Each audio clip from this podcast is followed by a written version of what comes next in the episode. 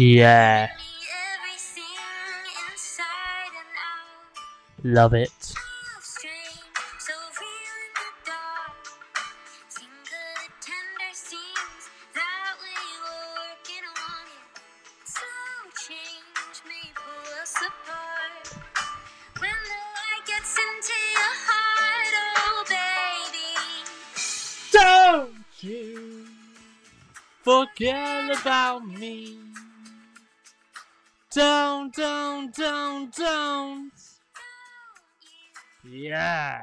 Love that. Uh, by the way, that was uh, Maisie Peters there. She did a uh, Deezer, Deezer, Deezer. Uh, she's done a De- she did a Deezer live uh, session uh, about a week or two ago, um, and it's on YouTube. Just search Maisie Peters. Don't you forget about me, Deezer, Deezer, Deezer. Um, uh, um, yeah, Deezer live session on YouTube if you want to watch the full video. Um, it's a great video actually. It's just uh, Maisie Peters just singing, and obviously you see a band playing the guitar and playing the piano and all of that jazz. Um, yeah, so there we go. Um, I only recently came across her, by the way. Um, so I thought I'd play you that, and also as well, there's another one that I want to play. I wonder if I could play it. Actually, should we play the acoustic version or should we play the um? No, let's play this one. I, I no, I don't want adverts. No, I didn't want advert. No, this this podcast is not sponsored by any adverts at all. Here we go. You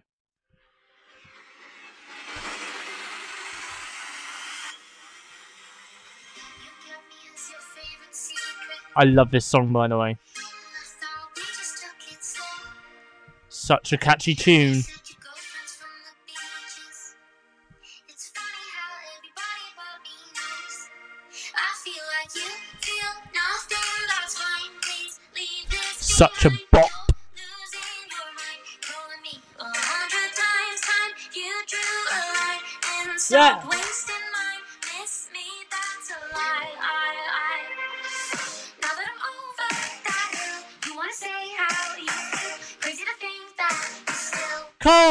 Psycho. Now that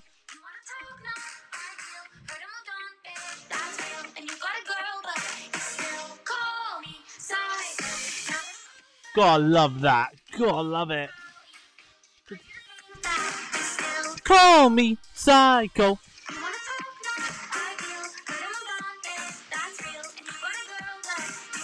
Call me psycho.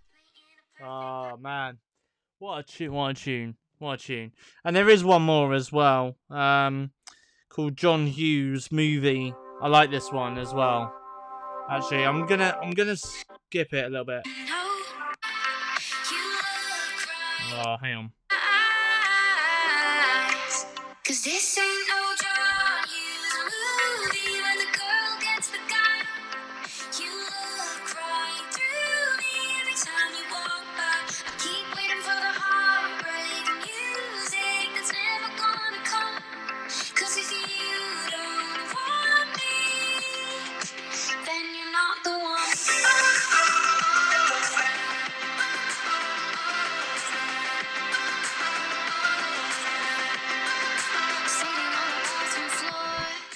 Oh, love it. Gotta love it. Anyway, that's me, Maisie Peters right there. Uh, yeah, and her debut album, "You Signed Up for This," is available to listen to on Apple Podcast. Uh, no, Apple Music. Sorry, not Apple Podcast. Apple Music uh, and Amazon Music, as well as Spotify Music. And hey, you can even listen to her on Deezer, Deezer, Deezer, Deezer. Um, so yeah, there we go. Anyway, welcome to Weekly Podcast episode fifty-one.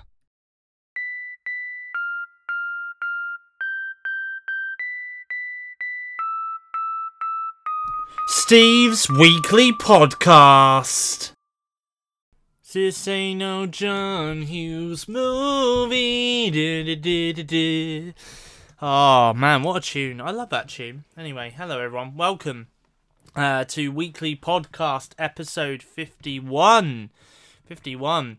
Um, so by the way, if Ma- Maisie Peters, if you're listening to this podcast, which I don't know if you would be or not, you know, because you're you're too busy now getting famous. Actually, I uh, followed her on Instagram uh, earlier this week, actually, and um, the first post I came across was her performing on what was it? Uh, was that Jimmy? Uh, whatever his name, Jimmy Kimmel, I think his name is Jimmy. Is it Jimmy Kimmel? Um, I'll have a look. But um, yeah, she was um, she was there. Um, she was in America, in America. Um, and yeah, she was um performing on stage. Um, actually, shall I play? Shall I play the the little piece that she done? Was it Jimmy Kimmel? Yeah, it was Jimmy Kimmel. Here we go. Um, let me hold on because I need to. I need to do this. Here we go.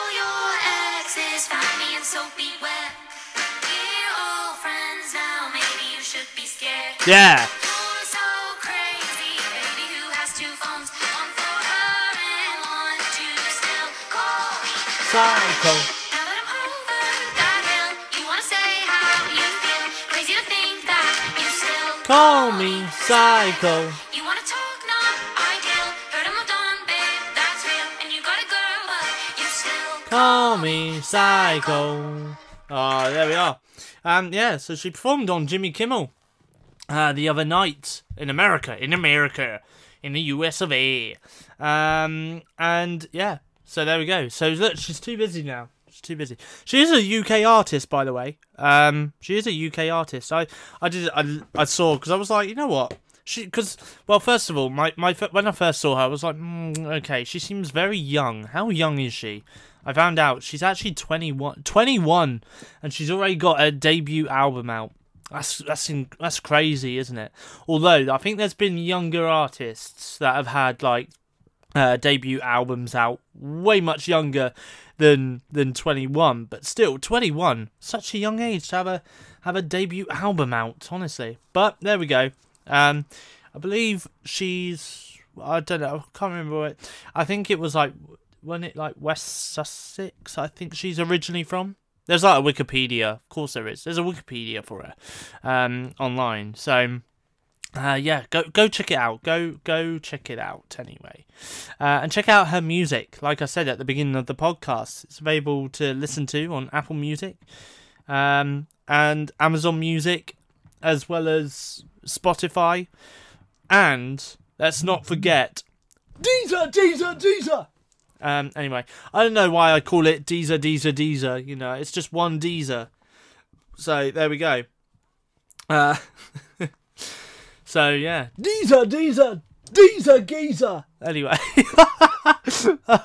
Deezer, Geezer. Um, oh my god. Anyway, Deezer, Geezer. Um, so yeah, that's the new hashtag. That that's it. That is a new hashtag uh, for the for the streaming um, music streaming service that is Deezer. Hashtag Deezer Geezer. There we go. Hello everybody. My name is Steve, and I am a Deezer Geezer. Um, there we go. oh my god. Oh, anyway. Ah, anyway. Uh, so. I just thought I'd start off the podcast with a little bit of Maisie Peters because honestly, I'm I'm just now ob- I'm just obsessed with listening to her music. So I just find it really good, you know. Um, I really do. It's up there with like Taylor Swift. It is up there with Taylor Swift. I can assure you that. Um, so yeah, honestly, really really good artist. Um, and yeah, seems like a very lovely person as well. Anyway, there we go. If she's listening to the podcast, uh, hello Maisie Peters, um, and feel free to join. Feel free to join this podcast at some point. Know, let's get you on. Um, I don't, I don't know if that would ever happen, but yeah, we, we never know, do you? With a podcast, you just never know. Um, anyway, We'll wait and see. We'll wait and see what happens. I'll, I'll speak to my guys. You know, they can speak to her guys, and yeah, we can we can arrange something. I'm sure. Um. Anyway, so a very good hello to everyone listening to this weekly podcast, whether it's morning, afternoon, evening, or it's somewhere in between. Um, welcome to the weekly podcast. It's episode 51. It's a bit delayed this week because It's where I've had a week off work, and you know things just go a bit awry. Um, you know, like think the scheduling just goes out the window. I get busy doing other things, so my usual weekday schedule of recording the podcast and doing this and doing that is just all over the place. So there we go. So if you're listening to this in real time, it is Sunday the 12th of September. Um, by the time I get this podcast out, uh, but if you're listening after, then well, whatever day it is, hello. Um, it could be Monday, it could be Tuesday, it could be Wednesday, it could be Thursday, Friday, Saturday, who knows. Um, so yeah, so hello and welcome to Weekly Podcast episode 51. Now, uh, lots is coming up in this week's podcast. I've got the sun in my face, so I'm just gonna like shut my curtain too. Is that better? Can I not? Yeah. Okay. There we go. I'm like a vampire, you see. Um, you know, as soon as I see one bit of sun, no, it's burning me. Um, yeah. Please no, no, it burns. It burns. Anyway, I'm like a vampire. Um. So yeah, so anyway, I have got a lot to talk about in this week's podcast. I've got literally so much to talk about. Um, so I've got a review for *Malignant* uh, coming up very very shortly. I have also got a review for Shang Chi and the Legend of the Ten Rings as well. I've also got my. I'm going to give you my thoughts on Don't Breathe and Don't Breathe 2, which are movies that actually I finally watched Don't Breathe 2 this week, and also as well, I watched Don't Breathe as well. Um, they're horror movies, and there is definitely one that I definitely do prefer than the other one. I will tell you more about that a little bit later on in the weekly podcast. And also, as well, I'm going to bring you up to date with a couple of bits of news from the world of Netflix and also from Disney Plus as well. So I've got so much to talk you through, and I'm also going to talk about the PlayStation Showcase, which took place on Thursday this past week as well. Um, so I'm going to talk a little bit about that as well because that needs to be covered. And while I think of it, actually, I haven't actually got, and because I do know some of the things that did get announced during the event, um, but I haven't actually got. Uh, all of the uh, uh, details up on my screen, uh, which is great, isn't it? Because, well, you would have thought that, yeah, we, we, I would have got that up, but no, clearly not. Should we should I just go by a BBC News article? Um, is it going to like give me all the details or not really? No, I mean that's basically a what we learned. What did we learn from this from this thing? Um, oh, here we go. This might be better. We'll do an, we'll read an article from Eurogamer. Uh, yeah, there we go. Um, so I'm sure. Yeah, well, it's just okay, I mean, it, it basically just goes, well, this is what we got. So we got this, here's a trailer. We got this as well, here's another trailer. We also got this as well, and again, this is another trailer. Um, yeah, I no, I want like details as well because I would rather give a little. Oh, I don't want the live blog. At this time, uh, this was announced, and here's some details of what was announced during this time. Um, no, I don't want that neither. Okay.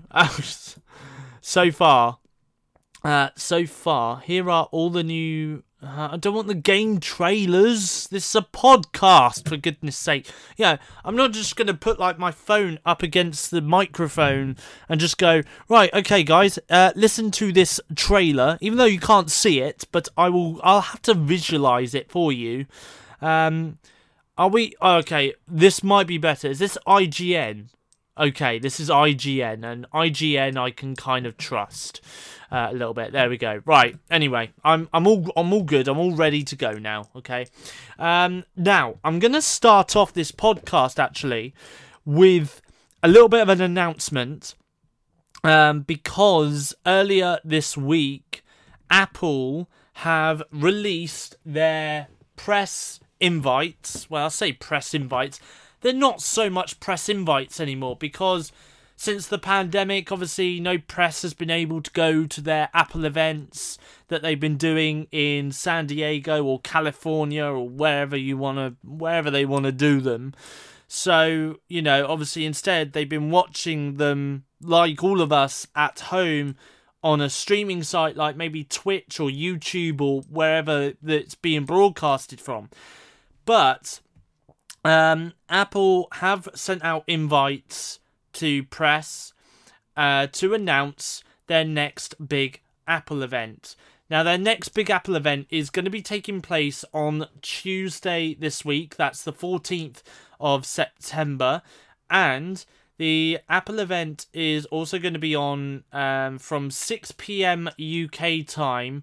Um, I don't know when it ends. It could be around about half past seven, maybe eight o'clock, if it's roughly around about an hour and a half to two hours long.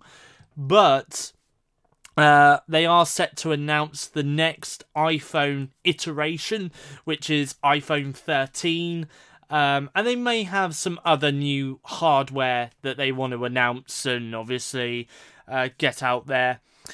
Now, as always the case with the weekly podcast, my next weekly podcast episode, which will be episode 52, uh, is going to be available on Wednesday evening this week. Um, and uh, at 6 p.m. UK time, you can catch that on Spotify Music, Apple Podcast, and Google Podcast. And in that episode, I will talk about everything that was announced during that Apple event, and I'll also give you my thoughts and opinions on some of the things that were announced as well at that event. So if that's something that really does interest you, um, and you want a little like catch up speed in terms of what was announced at the event and what wasn't announced at the event, then I'm your man. I'm your man on on uh, Wednesday uh, night, uh, Wednesday the fifteenth of September. Definitely going to be your man. Or if you're listening to this later on and you're just binging through my podcasts, then it'll be in the next episode. And you might not have a long wait to wait, although you might, because this podcast is going to seemingly be quite a long one this week. Um, but um, but yeah, so I'm quite excited to see what Apple have got up their sleeves uh, this time, uh, especially for this new iteration of the iPhone as well, the iPhone 13. I have seen a lot of rumors online about uh, the iPhone 13 and what it may or may not have. Um, so I'm really looking forward to it. Now, the other thing is, is although Apple are set to announce the iPhone 13 at this uh, next Apple event on September 14th, but apparently, um, an Apple insider, Jon Prosser, has actually come across some leaks um, from Apple, which seem to showcase what the iPhone 14 will look like. Now, obviously, the iPhone 14 is around about a year away, so you know, at this point, things could change. But if you look at the designs, at the leaked designs of the iPhone 14, you'll notice that it hasn't got no notch on the top of the phone, of the handheld device. So which obviously is where it normally houses like the camera etc etc instead for the iphone 14 apple have gone for the pinhole camera look uh, that you can actually normally find on most Android devices now. Uh, so there's no notch um, on the top of the screen now. So it is pretty much the iPhone 14 is looking likely uh, to be an all um, all screen display um, with yeah that sort of design look. So um, yeah, so it's it's it's going to be good. I think I think it's going to be good that you know they're going to do that. Um, it's a shame that they might not do that for the iPhone 13, but you just never know. Um, I haven't really seen many like leaks, like picture leaks for the iPhone 13. I do wonder actually if I just get another tab up I'm going to search iPhone 13 um, picture leaks and see if any leaks of the iPhone 13 have actually made its way online. Because normally it does before um the bef- yeah. Okay well this one was on the 6th of july. This is via metro. Um leaked images of iphone 13 uh, show what apple's next gadget may look like. Um but i mean okay there's one design and this is by this is by a Chinese social media site called Weibo. Um, they showed off the photos. Now, there's one iPhone which I'm gonna have to describe because it's a podcast. So there's one iPhone that's in a really dark blue, right? And I'm not gonna lie, but it looks to me like as if the iPhone 13 is going to have like a backlight on it where the Apple logo is. I don't know because on the dark blue iPhone that I'm looking like that I'm looking at right here, the Apple logo is in white. Now, I don't know whether or not that could be a light, or it could just be the case of, well, we tried to put the grey Apple logo on this blue iPhone and it just didn't look nice, so we changed the colour to white. It could be that. But on the back of this blue iPhone that I'm looking at, they've got two cameras. One in the upper left hand corner of the phone, and one in the lower right hand corner of the phone. And to be honest with you, it looks absolutely ugly. It really does look ugly. I don't like it. Um, so I would much prefer it to have like two. Okay, I'd I much prefer to have one camera above the other, either that way, or just add another camera in the other corner where it's missing one, because it just looks weird. Um, it really does. It really does look weird. Um, so, I mean, let me have a look what it says here. A series of images reportedly showing dummy units of the new gadget are being shared on Chinese social media site Weibo. They show two white iPhone models with Apple's new squared off design and the classic logo on the back. While the larger of the two phones appears very similar to the iPhone 12 Pro, the smaller has a different camera array than the iPhone 12 Naturally, many gadget fans on the internet believe this is our first look at the iPhone 13 and iPhone 13 Pro. Eagle eyed fans reckon the slightly larger camera bump houses the diagonal layout, a 2.5 times telephoto zoom, and an upgrade to the super wide angle lens. Uh, elsewhere, MacRumors is reporting the iPhone 13's camera will have a f1.8 aperture, lower than the current f 2.4 on the iPhone 12. That's really low. Meanwhile, a photo of the front of the device shows a slimmed down notch, a persistent rumour surrounding the new iPhone models. Other than that, there's not much to go on. Um, yeah. So, I mean, at the end of the day, we have to take all this with um, a pinch of salt as well. So, um, but yeah, we'll we'll wait and see. We'll wait and see what happens with the iPhone 13. But as I said uh, earlier in the podcast, you know, I will bring you all the details that comes out from the Apple event uh, on Wednesday this week. Um, literally, I will get that podcast. Um, if I don't record the podcast as soon as the Apple event is over, then I will do it. I will definitely be doing it Wednesday when I finish work, um, because obviously I've got to got to get it out, got to get it out there, haven't I? Really, I've got to get out there. Um, so yeah, so that's just a little uh, look at the iPhone 13 whether or not that's actually going to be the real look at the iPhone 13. Besides, this was posted way back in July.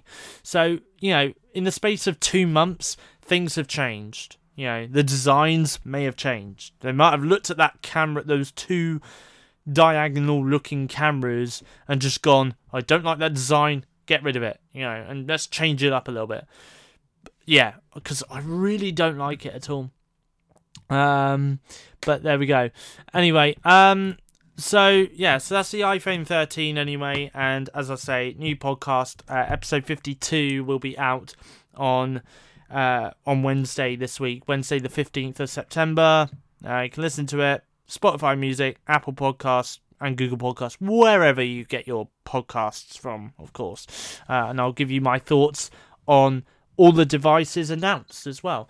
Regard, I, I do wonder whether they're going to announce another MacBook. Uh, because last year they announced the MacBook Pro and MacBook Air with the M1 chip. Now, ever since then, we've seen the iMac get the M1 chip, which is actually the iMac that I'm using right now to record the podcast from.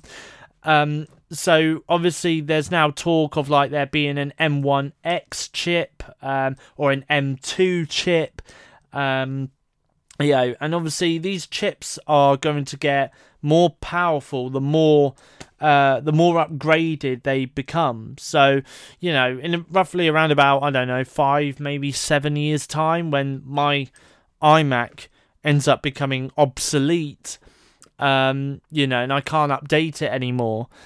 Yeah, obviously at that point I'll be like, right, okay, I'm gonna get the new iMac, whatever generation it is, and you know, whatever um processing chip is inside it as well. You know, like it could have the M4 chip at that rate or M5. You know, it could have that sort of chip, and that might be the most powerfulest chip that's been in an iMac ever um, at that point. And also, as well, technology would come a long way at that point as well, uh, in around about five or, or, or six years' time. So yeah, um, there's also that to take into consideration.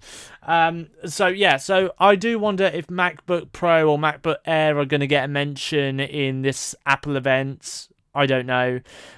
Um, I don't think the iMac will.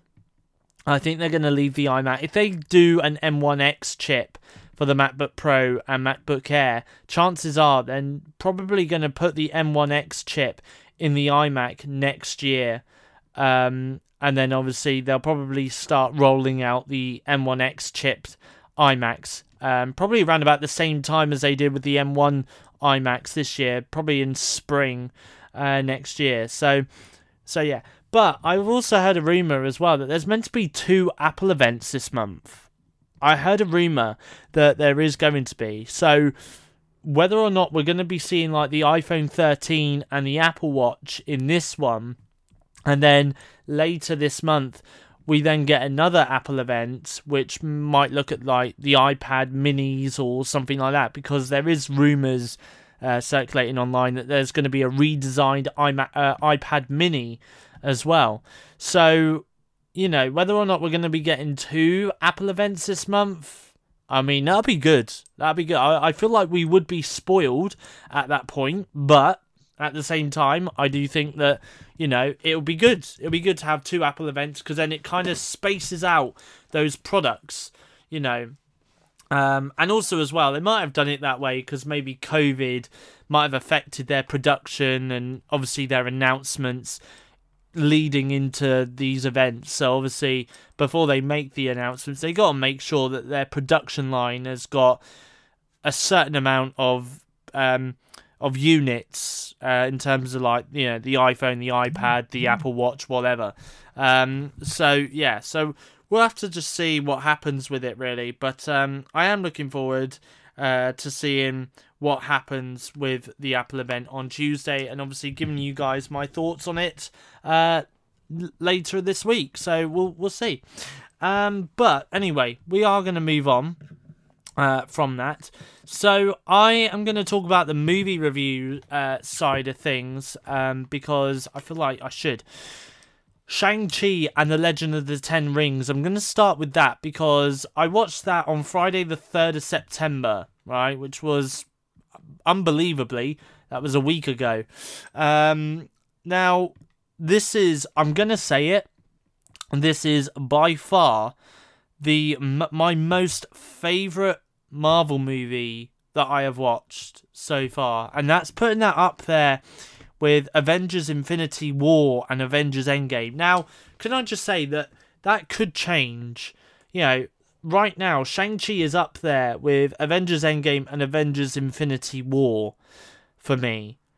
But that could change later this year. Um, you know, with Spider Man No Way Home, and then obviously next year we're getting Doctor Strange Multiverse of Madness. So that that could change. It it really could change. But you know, so far, I mean, I liked Black Widow when that came out um, in the cinemas earlier this year. I really did like that movie, but you know, it, the fact that Shang Chi came out and yeah, I knew I didn't really know much about the character, didn't know much about the Ten Rings neither, and it did get explained in the movie, which I liked. And also, as well, what I liked about it was um, was the fact that you know it had this like comical humor in it as well. Um, that's what I also liked about it was it had this comical humor in it um, all throughout the movie, you know, and just the on-screen chemistry between the two main characters, uh, Shang Chi and his best friend Katie, you know, it was just so nice to see. It really, really was nice to see. Um, you know, I'm not going to spoil it because just in case there are people out there who have not yet seen the movie, even though it's been out for the last week now. But uh, there is two post-credit scenes. Now, I'm going to say that the last post-credit scene, which is right at the very end of um, of the movie, once all the credits have rolled, it's not really that important to watch. But if you want to watch it, then feel free to. Feel free to watch it. But the post-credit scene that's like in the mid credit okay the mid credit scene is quite important because all I'm going to say is the 10 rings have got something to do with the multiverse and I'm also going to say that there is two familiar faces that pop up in the mid credit scene which you do not want to miss um, now whether or not this now sets up Eternals I don't know um, yeah, I mean, I, I really don't know. It could do. I mean, the Ten Rings could have something to do with the Eternals. It might not. Um, but that is going to be our next movie that we're going to be seeing in November as a Marvel fan. Uh, we're going to be seeing that in November in cinemas. Um, and I'm looking forward to seeing it. I really am looking forward to seeing it. So, um, we, yeah, it'll be good. I think it will be really, really good. Um, but there is still more movies from Marvel that is coming out over the next. I'm going to say over the next six months, which I'm looking forward to. Obviously, Spider-Man: No Way Home is definitely one of them, and Doctor Strange: Multiverse of Madness. Now, can I just add that I saw this uh, tweet actually uh, recently on Twitter. Actually, you know what? It's just easier. Rather than every time me unlocking my phone, I should just like literally open a tab. Oh look, Twitter is literally in my favorites.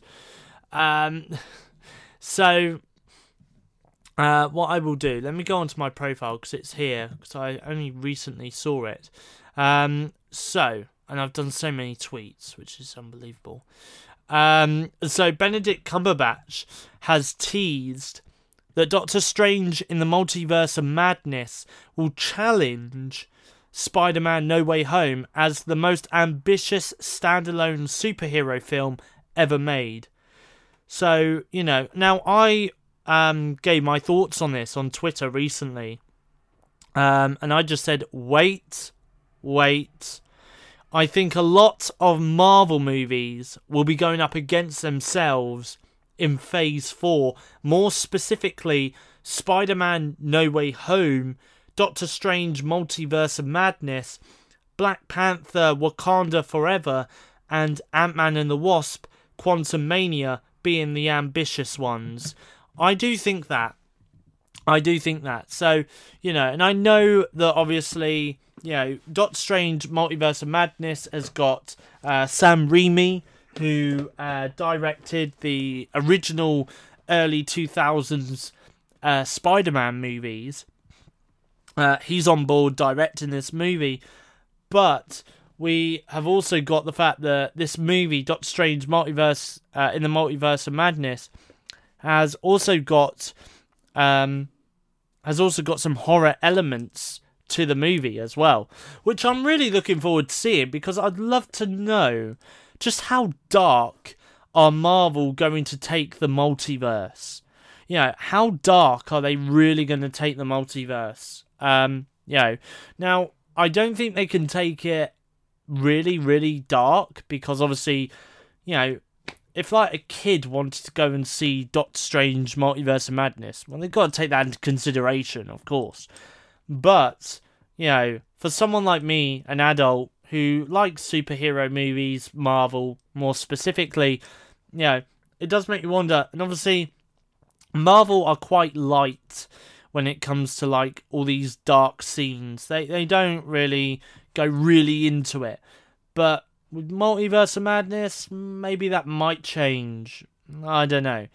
But yeah, I am looking forward to seeing Multiverse of Madness, and I'm looking forward to seeing No Way Home. But at the moment, though, going back to Shang-Chi and the Legend of the Ten Rings, you know, this is by far my most favourite Marvel movie of all time. Really can't wait to watch this again um, on Disney Plus when it eventually arrives on Disney Plus um, over the next couple of months. But it is definitely worth seeing over and over and over again if you really did like that movie. Um, the other thing is as well is I was a little bit skeptical about seeing the movie because obviously I thought of this as like a martial arts movie. Um, I did. I thought of this as like a martial arts movie because the trailer kind of gave off martial arts vibes. But, you know, at first you know, I was a little bit skeptical about seeing this movie, but I'm so glad that I did actually go and see the movie because if I didn't, then I wouldn't be sitting here saying that, you know, this is by far my most favorite Marvel movie of all time at the moment. Um, and so, yeah, and obviously there are more Marvel movies to come, of course, um, over the next few years or so. So, yeah, right now, uh, Shang-Chi and the Legend of the Ten Rings is my by far favourite Marvel movie of, of all time. But we'll see how how long that lasts. Uh, we will. We'll see how long that lasts because that might not last long, depending how good uh, No Way Home is, and depending how good in the multiverse of madness is as well. Uh, so we'll have to wait and see on that. But uh, for now, definitely do recommend it. If you are a Marvel fan, definitely get yourself to the cinemas um, in a safe way, of course.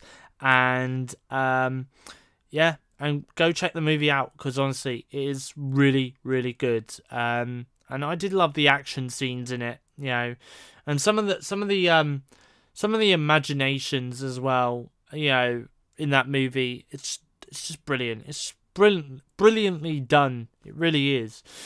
Um, anyway, so that's my thoughts on Shang-Chi and the Legend of the Ten Rings. Now, I have also watched this week Don't Breathe and Don't Breathe 2. Now, these movies I actually managed to watch at home on my iPad. Um, now, out of the two movies, I'm going to say that my favourite one out of both was Don't Breathe 2. Now, funnily enough, Don't Breathe 2 was actually out in cinemas a few weeks ago, and I wanted to see it in cinemas, but never got the chance to because by the time I was thinking about going to see it, the movie was coming out the cinemas which really frustrated me to be honest but i'm glad that i was able to catch it at home instead so I watched this at home, and out of the two movies, I do prefer Don't Breathe 2. Reason being is because I feel like the story is a lot better uh, than the first one. I really do. Um, so I I do prefer the fir- I do prefer the second one to the first one because the storyline, the plot line is a lot better. It was a lot more intense as well, which I liked. Um, so yeah, and I just don't think really the first one really gave me those intensity vibes uh, that much uh, compared to the second one. So, you know, and also as well, the funny funny thing is, is before I wanted to see Don't Breathe two in the cinemas, I was actually going to sit down and watch the first movie because, interestingly, I thought that both of the movies would have been connected in some way but they're not. So even if you haven't seen the first movie and you wanted to just watch the second movie instead, you're more than you're more than welcome to do that because they're not connected in any way. They both tell a different story. It's just obviously uh, the blind man that we see in the first movie uh, features in the second movie as well. Um, so, and also as well, what I liked was the fact that yeah, they also had um, they also had a lot of uh, twists and turns um, in the movie as well. There was one recognizable face as well uh, in the movie who I recognized. Um, he played a character briefly on uh, EastEnders earlier this year. Uh, the actor was called Adam Young. He played an actor. Uh, he played a character called Stas uh, from EastEnders. The only reason why I recognised him was I was like, this guy, one of these guys, one of the bad guys here, is really familiar, and I really couldn't put my finger on where I recognised him from. So I looked while whilst watching the movie. I looked at the casting, and obviously his name popped up. His the actor's name popped up, Adam Young, and I looked at his um his like previous work, and then obviously it said EastEnders, and then it came up with the character name he played in EastEnders earlier this year. And I was like, so that's where I recognise him. I knew I recognised him from somewhere, and yeah, it was EastEnders. So, um, so yeah, there was a couple of recognisable faces in it as well, so which is good. Um, but yeah, so I definitely do recommend watching Don't Breathe 2 over Don't Breathe. Um, but I mean, if you f- want to watch both of those movies, feel free to. Um, but yeah, in all, in my honest opinion, though, I do prefer uh, Don't Breathe 2 to the original uh, Don't Breathe movie that came out in 2016. So, um, yeah, so um, I definitely uh, did enjoy those movies in some form or, or another. Um, more so Don't Breathe 2 than, than Don't Breathe, but you know, Don't Breathe was still a good movie i would say you know i'm not gonna i'm not gonna put a dampener on don't breathe because it was still a good movie but just in my personal choice, I definitely prefer uh, Don't Breathe 2 to the original Don't Breathe movie. So, um, yeah, so I watched that this week, uh, which was good. Um, and then the other movie that I saw this week was uh, Malignant. Now, I watched this movie in the cinemas and this is a, a movie directed by James Wan, who's uh, better known for his work from the Saw franchise, from the Insidious franchise, and also from the Conjuring franchise as well. So he's really well known for doing some really good horror movies. And I tell you what, this horror movie that I watched earlier this week does not disappoint neither. Honestly, it is a fantastic movie definitely one that I would definitely recommend for horror fans out there.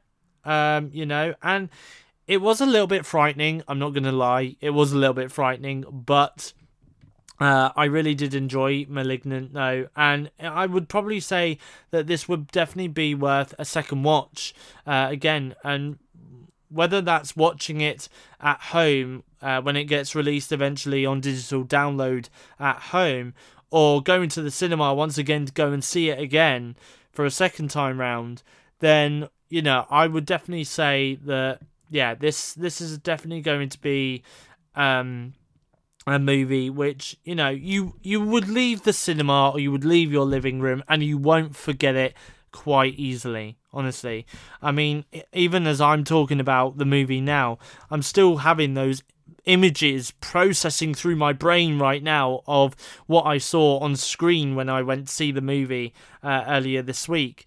So it is a really, really good movie. Um, and I love the plot as well. The plot was amazing in it. Um, yeah, it was a fantastic movie. And actually, when I did, I did a rating uh, for this movie on my social media pages earlier this week. I actually gave it a five star rate, uh, five star rating because it was just it was just amazing amazing work by an amazing director who really knows how to try and terrify the audiences who are watching these movies in cinemas um yeah he's done it many a time with the saw franchise insidious franchise and um and the conjuring franchise so obviously this is no different and i also think as well in some form he has kind of left it on an open end. Uh, this movie, so you know that kind of opens it up for there to potentially be a sequel someday, um, which I wouldn't mind seeing. I really wouldn't mind seeing if there was like ideas uh, behind a sequel. Then I I would definitely be down for watching it because you know I'd love to see where this story goes next. Um, so, but yeah, in all seriousness though. Uh, really, really good movie, and I definitely do recommend that you go and see it uh, in cinemas uh, for sure. So uh, there is a lot of blood and a lot of gore in it as well, um, and quite a few action scenes as well, which I like. I love how they choreograph uh, choreographed uh, the uh, action scenes in this movie as well. It was really, really well done. Um, and the, the acting was pretty good as well. So, although I I read, to be honest, I did read some reviews on Twitter uh, because the um, malignant hashtag was actually trending on Twitter. Some of the people were like saying the acting was all over the place, etc., etc. And I'm like, did we actually see the same movie or did we go and see a different movie? Because from my point of view, I thought the acting was pretty good. Um, you know, in the way that they did the fighting scenes was also really awesome as well. So, yeah, it did make me think: did we see the same movie or did we not? You know, um, so yeah, so there we go. But um, but no, in all seriousness, uh, in all seriousness, I did enjoy uh, seeing *Malignant* in cinemas. Now, the funny thing is, is I've just realised that for for now, um, you know, obviously this podcast goes out on the 12th of September. Now, I have not really got many more movies coming out in cinemas now until well, okay, I'm actually debating. I'm actually debating about going to see James Bond's No Time to Die. Right? because this is Daniel Craig's last outing as James Bond. Uh, it's got Rami Malek in it as well, um, who I know very well for playing a role in Mr. Robot, the Amazon original series, um, and also for playing uh, Freddie Mercury in Bohemian Rhapsody. Um, so I'd love to see him play a villain in a movie, and I I think you know James Bond's No Time to Die would be a perfect one to see him uh, play a villain in. So I am debating about seeing the James Bond movie No Time to Die. Um, now the funny thing is, is actually that movie has actually got an official runtime of two hours and 43 minutes, which makes it the longest James Bond movie in its history. Um, so yeah, it's quite a long movie to be honest. Um, it's near on Avengers Endgame level where it got you know a near on three hour um, running time. But um, but no, I you know what? I think I might go and see it, and then obviously I can give you my thoughts on it. Obviously, there's going to be a lot of action in it. Um, you know, but it'll be interesting to see what happens with James Bond and where the story goes next after Daniel Craig has, you know, hung up his uh, license to kill, I guess. Um, so yeah, I might go and see it, and then I'll give you my thoughts on it uh, in a couple of weeks' time on the week on the weekly podcast, um, and whether or not it is worth going to see uh, for yourself. But other than that, though, the next movie that I will be seeing at the cinemas is either going to be Venom: Let There Be Carnage or Halloween Kills. Now here in the UK, uh, both of those movies are set to be released in UK cinemas on the 15th of October. However, over in the US this week, uh, it was announced that Venom Let There Be Carnage had actually been pushed forward by a couple of weeks and it's going to be released in US cinemas um, on the 1st of October. So you're pretty lucky if you live in the States um, because you get to see Venom Let There Be Carnage before us Brits do here in the UK. So you're very lucky to see that. Um, but yeah, in all seriousness, though, I'm. So yeah, so that's so if I don't go and see James Bond No Time to Die, then I'm pretty much not going to be going to the cinema for an entire month now. Unless there is a movie in the cinemas that I really want to go and see again, you know, that I think deserves a second viewing or maybe a third viewing or, or whatever. So, yeah. Um, but yeah, I'm, so I'm go- I'm gonna see, I'm gonna see what happens about that. But uh, oh, excuse me, I'm yawning away. Um, but yeah, so we'll we'll see, we'll see. Um, anyway, uh, actually, speaking of, um, actually no, we'll do it shortly. Uh, I'm gonna come back to the movies uh, side of things because obviously I've got some other things that I want to talk about um, as well on the weekly podcast, and I just want to kind of break it up a little bit, okay? Um, also, as well, coming up in the weekly podcast, I'm going to talk to you about Just Beyond, which is a Disney Plus series uh, coming in October. So, I'm going to tell you about that uh, very, very shortly as well, because uh, the descriptions for all eight episodes have been released by Disney um, as a, as a series. Uh, will be dropping on Disney Plus uh, on October 13th uh, October 13th. So I will give you my thoughts uh, on that series as soon as I've watched all eight episodes, which I'm planning to watch one episode a week because I just don't, I don't know, I just don't like the fact that Disney do that now. You know, there's certain shows where they release the episodes once a week. And there's certain shows where they release all the episodes all at once. Diary of a Future President Series 2 is one of them. Obviously, just beyond is another one. Um, and then you've got a show like Behind the Attraction, where they drop the first half of the series one week, and then the second half of the series they drop that a couple of weeks later. So I really don't like the way they've done it. So which is why I'm still doing it the way they've done it, where you know I watch one episode a week and I've been doing that with Diary of a Future President. I've done it with the D'Amelio Show as well, which is another uh, series where all eight episodes have dropped all at once. So I've watched um, two episodes of the D'Amelio Show and two episodes of uh, Diary of a Future President um, Series 2. Um, I believe I might have got around about halfway from uh, through watching uh, Behind the Attraction on Disney Plus as well.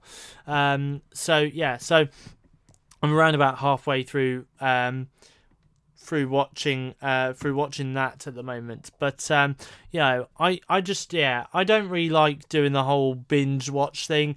There is like obviously shows that I do binge through, you know. Um, and as a matter of fact, this upcoming week I am thinking about getting back to watching a certain show um, just like binging my way through a certain show.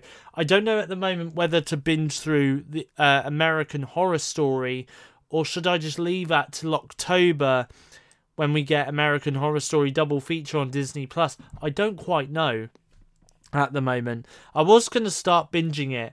Uh, actually, no, I did start binging it um, a few weeks ago, but then obviously The Walking Dead um, had to be prioritized so that I could then watch series 11 of The Walking Dead when that arrives on Disney Plus, which is, by the way, the first uh, three or four episodes are now streaming on uh, Disney Plus.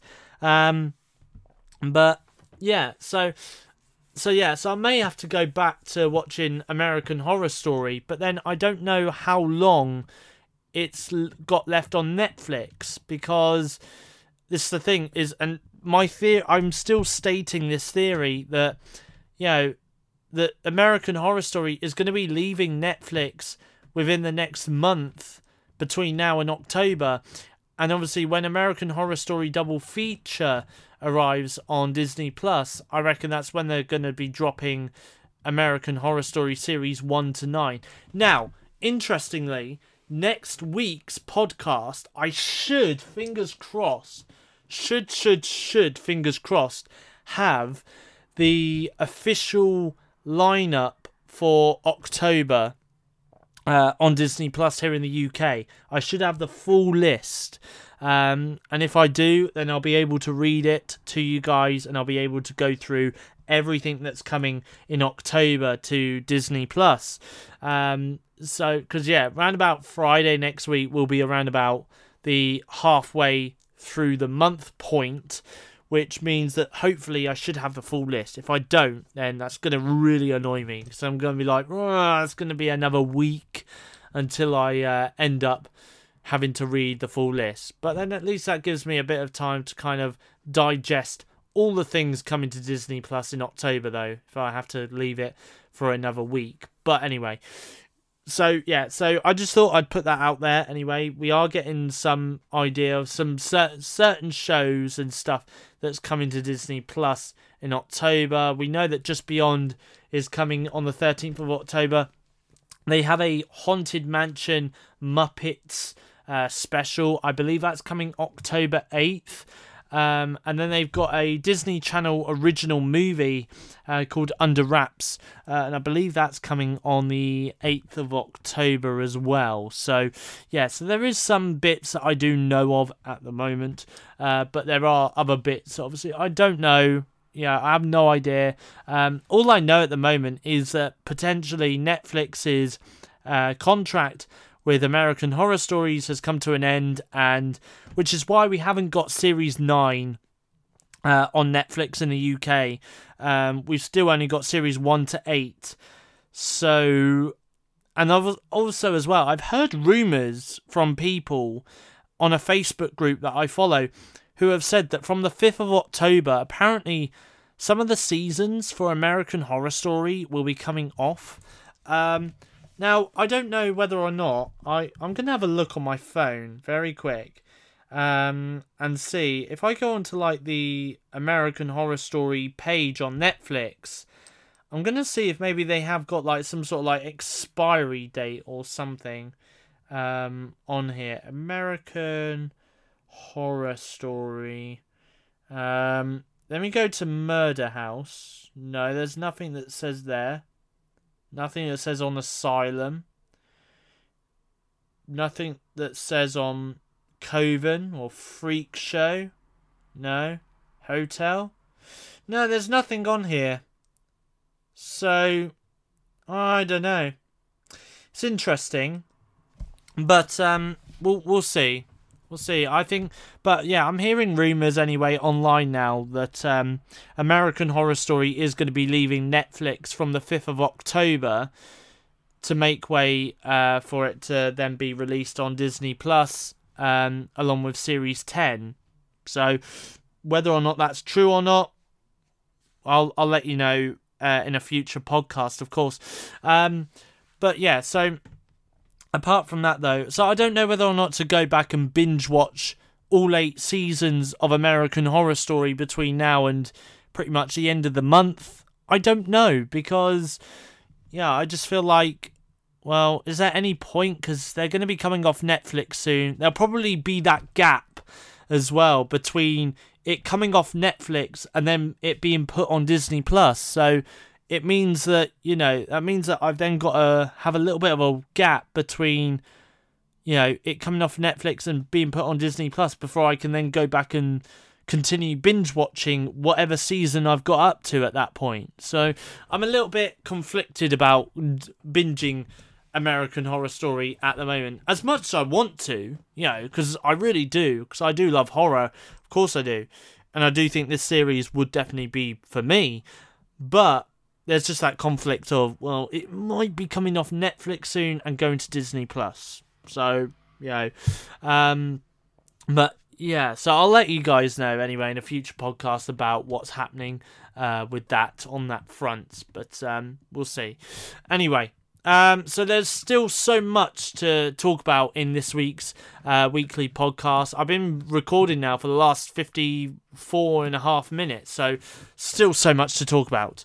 So what I'm going to do is I'm going to come away from movies and TV for the time being and I'm going to talk about gaming. Now, I'm no PlayStation Sony fanboy, you know. I mean, I remember a YouTube video once that um where this guy was like, "I'm not a Sony fanboy. I'm not a Sony fanboy," or something like that. I do remember it.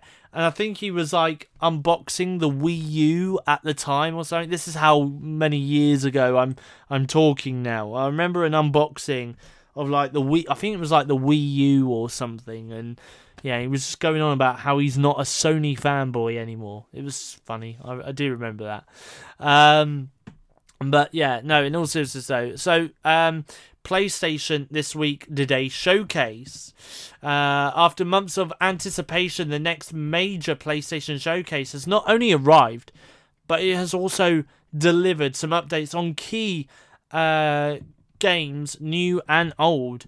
Uh, from the first gameplay reveal of God of War Ragnarok, uh, Ragnarok uh, to the announcements of Marvel's Spider Man and Marvel's Wolverine from Insomniac Games there were some big moments throughout the show.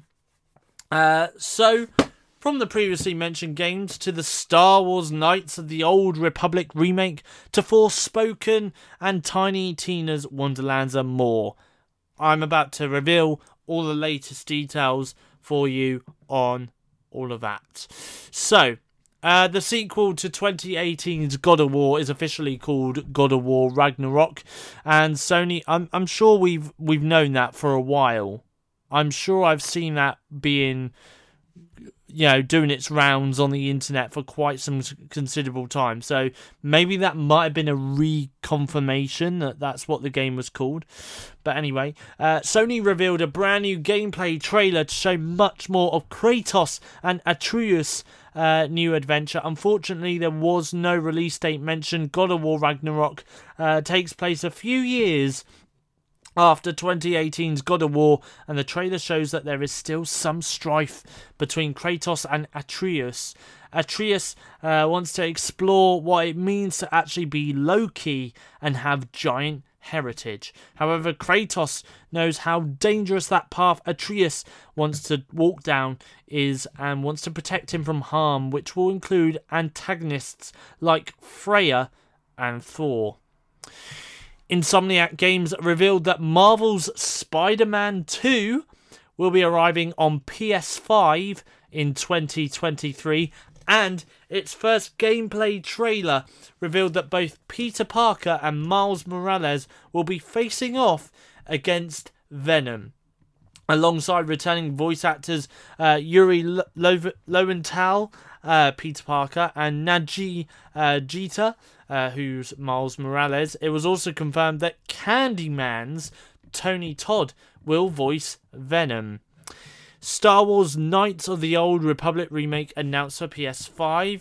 Uh, Star Wars Knights of the Old Republic is not only one of the best Star Wars games around, but it's also the favourite game of many around the world. Now, Lucasfilm and Aspyr are bringing a remake of the classic game that first arrived on Xbox in 2003 to PS5, where it will launch as a console exclusive.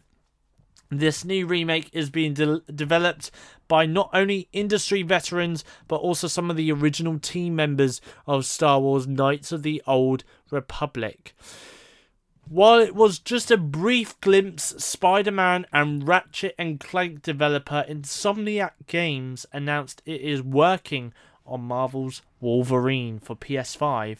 This new game is being directed by Marvel's Spider Man Miles Morales, Brian Horton, and Cameron Christian. And Insomniac's goal is to not only respect the DNA of what makes a character so popular, but also look for opportunities to make it feel fresh and truly reflect the Insomniac spirit.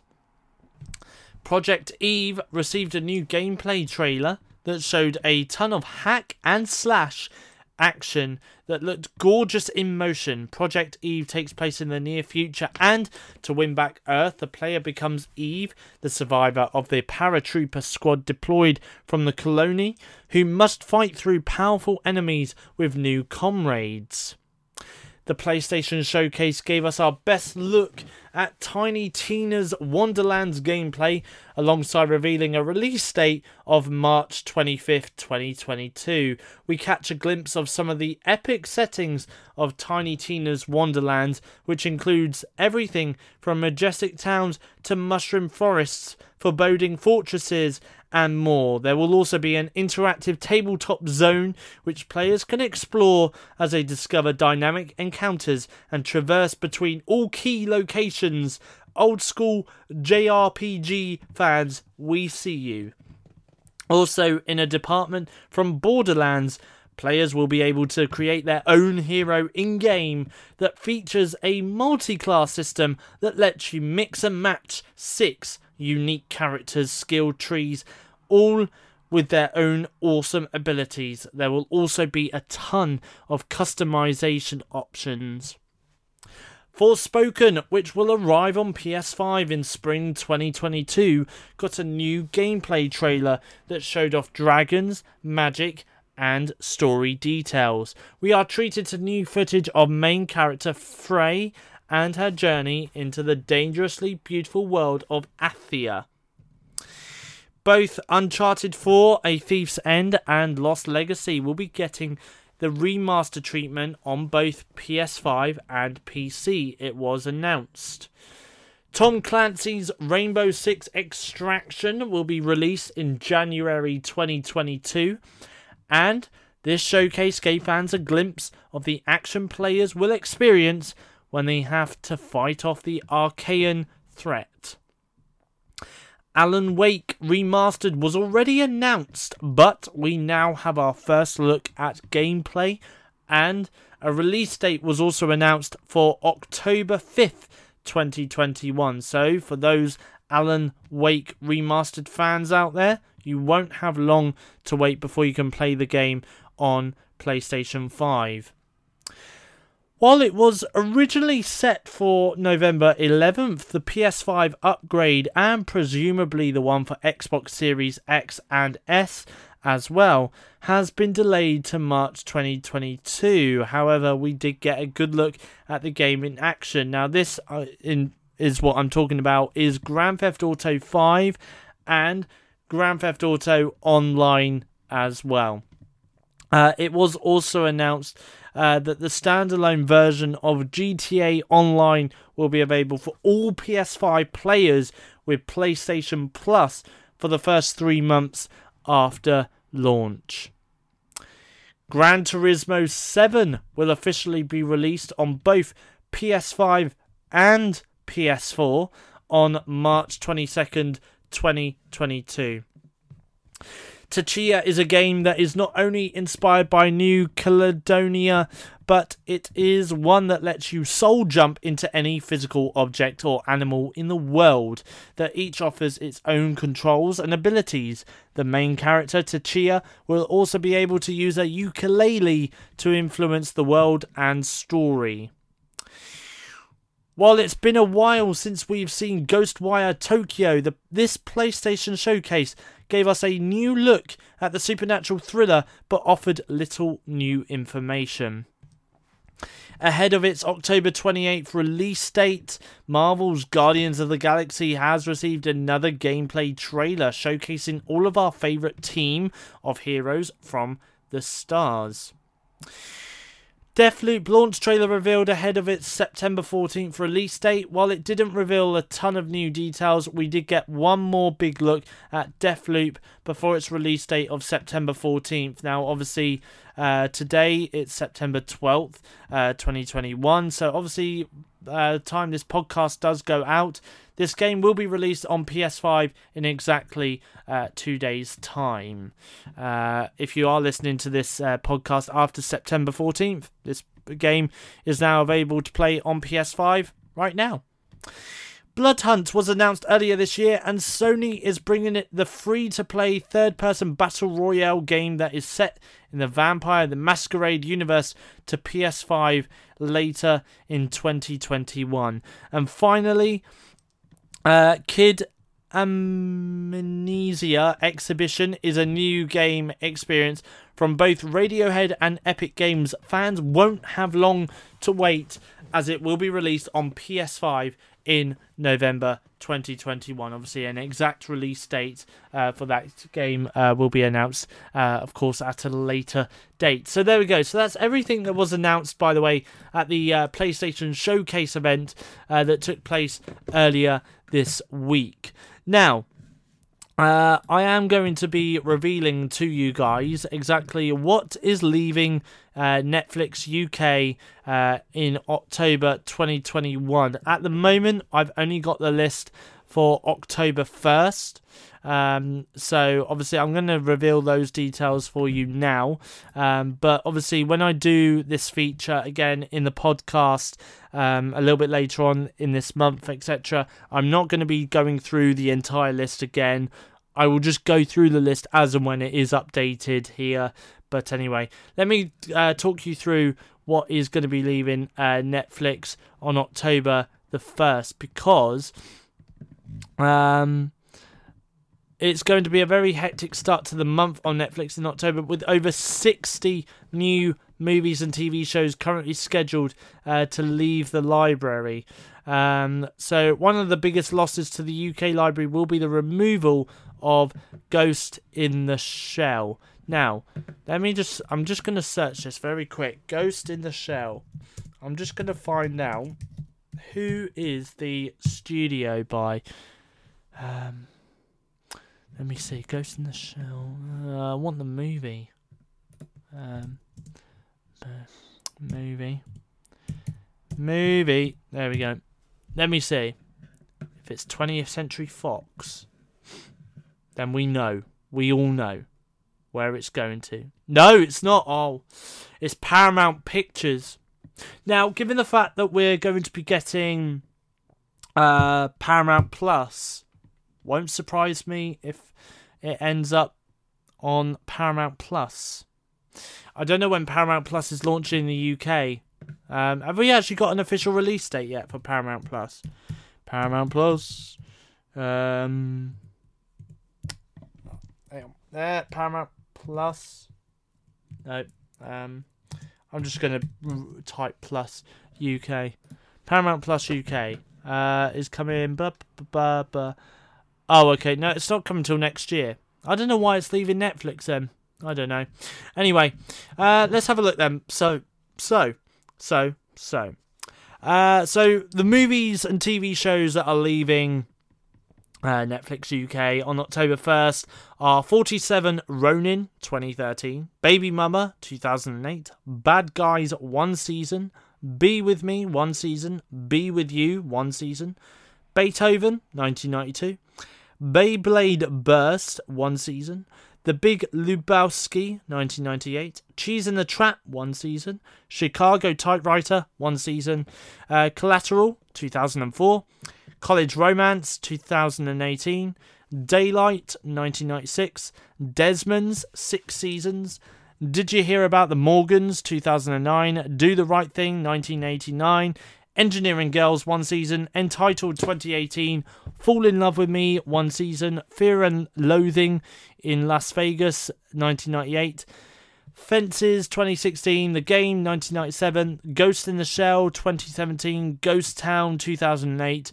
Girls Hostel one season, Ho- Harold uh, 2010, In the Name of the Father 1993, Inmates one season, It's Okay That's Love one season, Jarhead 2005, Jarhead 2 Field of Fire 2014, Let's Eat one season, Let's Eat 2 one season, The Liar and His Lover one season, Little Singham Kalki Tabahi uh, 2019, Love Check Charge, one season. Love Story 1970.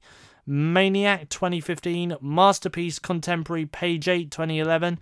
The Mexican 2001. Murder on the Home Front, 2013. Murphy's Law of Love, one season. Oh My Ghost, one season. Ordinary Heroes, um, 2018. Out of Time 2000. Patch Adams 1998.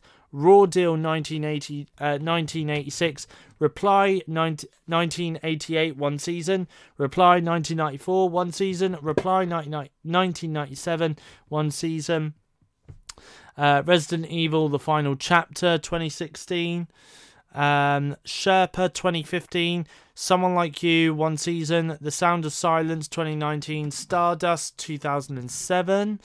Strong 2016, They Live 1998, uh, 1988, uh, Tunnel one season, When I See You Again one season, White Teeth one season, World War II in Colour one season, and You, Me and Dupree 2006. So that is pretty much a lot of things leaving Netflix on the 1st of October here in the UK. However, though, there is a lot of things coming to Netflix on the 1st of October. So even though all those shows are leaving Netflix uh, in October here in the UK, but we're going to be getting a lot more stuff. Um, hang on. ah, excuse me, not COVID. Um, so anyway, so on October 1st, we have got Anatomy 2000, A Sister Sect, Colonia Dignidad, one season. And that's a Netflix original, by the way. Body of Lies 2008, Car- Carlito's Way 1993, Creeped Out Series 2, Dawn of the Dead 2004, Diana the Musical, that's a Netflix original, and I'm looking forward to seeing that actually. Effie Gray uh, 2014, Forever Rich, that's a Netflix original. Now, be prepared to get excited now, given the fact that in October uh, in the cinemas we're going to be getting Halloween Kills, it's and obviously the fact that you know we're going into October and we deserve a lot of horror movies in October. Netflix do not disappoint. We are getting here in the UK the original 1978 Halloween movie. I love it. As well as Halloween 2 1981, and Halloween 5 The Revenge of Michael Myers 1989. Now, I don't know what happened between Halloween 2 and you know, I don't know why they're not adding Halloween 3 and Halloween 4, but that makes no sense. There we go. Maybe they're just easily. Maybe Netflix were like, nah, no, no, no. We'll just forget about those um, and pretend they did not exist. But there we go. We got three Halloween movies uh, coming out on Netflix on the 1st of October. Now, interestingly, I did look at Netflix the other day because I thought, I wonder if the 2018 uh, Halloween movie is still on Netflix. It's not. It's not on Netflix anymore. I don't know where it's gone, but it's gone, uh, which is sad, but yeah. Anyway, uh, also coming to Netflix is Heat 1995. Uh, Inside Job 2010, Jumper 2008, Killer Women with Piers Morgan Series 1, Night and Day 2010, Love and Other Drugs 2010, Love You to Death 2019, Made, which is a Netflix original limited series, Marley and Me 2008, Paik's Spirit Series 1, a Netflix original, Pavlova, a woman of uh, a woman for all time 1983, uh, Scaredy Cats Series 1, uh, Netflix original. We're getting all nine seasons of Seinfeld as well. We're also going to be getting the Sam Raimi, Tobey Maguire um, uh, fronted Spider Man 2002 movie. That's only the first Spider Man movie, by the way. Uh, we're also going to be getting Swallow, uh, Netflix original. The Crowned Clown, Series 1. The Guilty, Netflix original. The Haunting, 1999. The Haunting in Connecticut 2009, The Rite 2011, Till Death 2021. Uh, this is what's coming to Netflix UK on October 3rd. We've got Scissors, uh, Scissor 7, Series 3, a Netflix original. Simply Raymond Blanc, Series 1. On October 4th, we're getting on, on My Block Series 4, Netflix original. Uh, on October 5th, we're getting Bad Hair, uh, which is a Hulu original horror movie about a young woman who gets a hair weave that seems to have a mind of its own. I'm looking forward to seeing that. Uh, we've got Escape the Undertaker interactive special, a Netflix uh, WWE interactive special based on the popular character.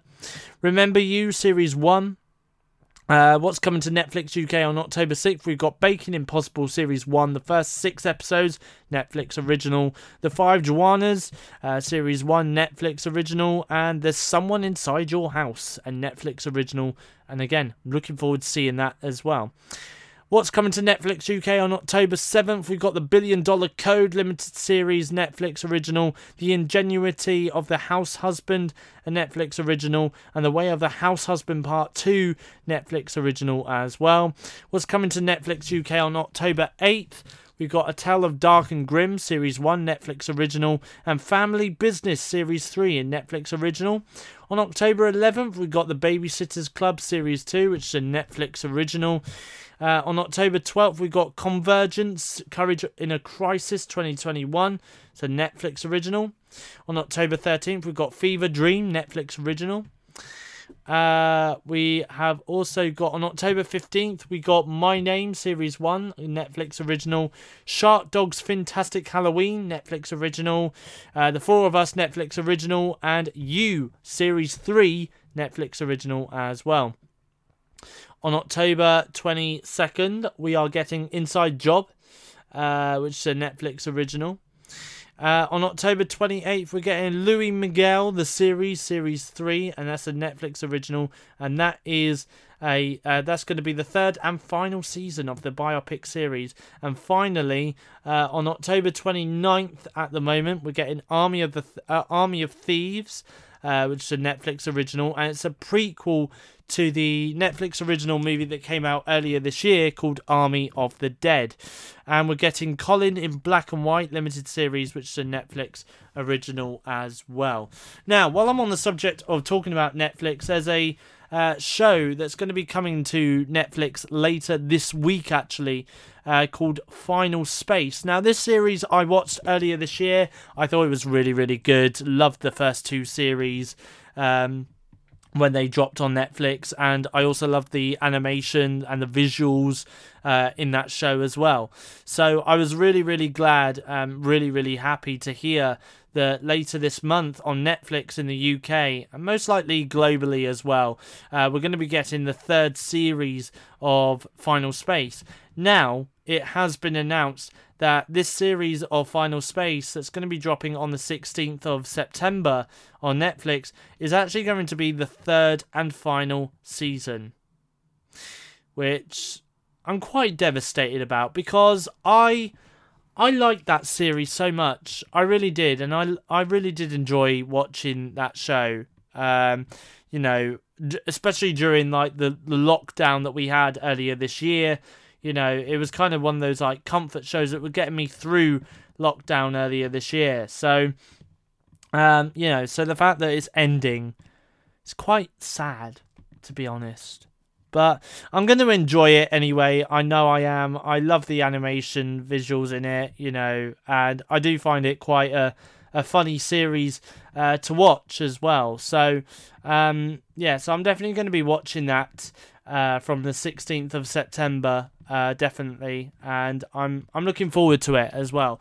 Really, really looking forward to it. So, um, but yeah, so there we go. So that's a look at what's coming to Netflix so far in October. Uh, of course, if the list does get updated with more dates, which it most likely will, uh, then of course I'll try and bring you up to speed with everything else that's coming to Netflix throughout October as soon as I get them details coming through. Um, and it's the same with uh, what's leaving uh, Netflix as well.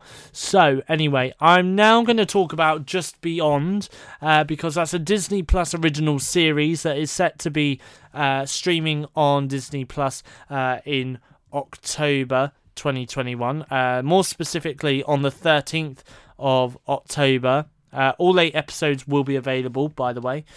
Um, but Disney is releasing a brand new eight episode anthology series called Just Beyond uh, on Disney Plus on Wednesday, the 13th of October, uh, which is inspired by the writings of R.L. Stine.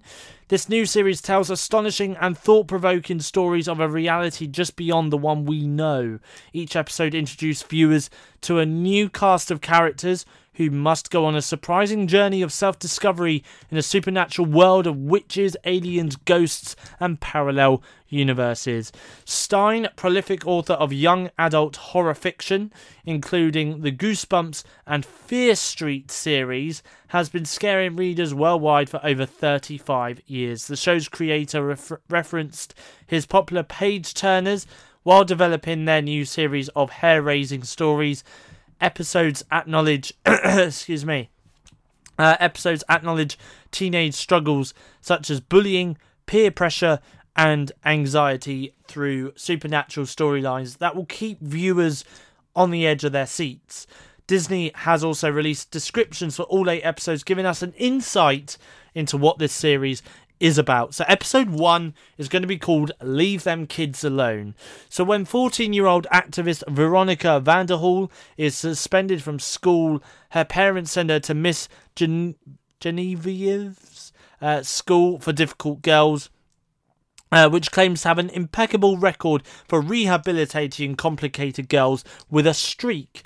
Uh, Miss G and her uh, students appear to be the picture of perfection with impeccable manners and identical, in, immovable uh, hairdos. However, Veronica soon discovers that those impeccable manners mask a dark secret and hatches a plan to help the girls regain their voice voices. Episode 2 is called Parents Are From Mars, Kids Are From Venus. Jack and Ronald, 14 year old best friends, swear their parents get weirder every day, but their embarrassment turns to shock when boys stumble into the adults' game night and discover their parents dressed in ornate robes, chanting and levitating objects. Are they witches in a cult? They seek help from the owner of a local curiosities shop who suspects their parents are aliens as the families hit the road for a shared trip to a remote lake house. Jack and Ronald fear for their lives. Episode 3 is called Witch Witch. As the only witch at her high school, Fiona has learned that the safest way to navigate her teen years is to blend in. She's over the moon that her secret crush Emilio has asked her to the homecoming dance. Then her parents drop a bomb. Cousin Luna, who Fiona loves but considers fresh off the broomstick, is arriving from England and uh, attending Fiona's school. Unlike Fiona, Luna is proud of being a witch and eager to show off her magical abilities.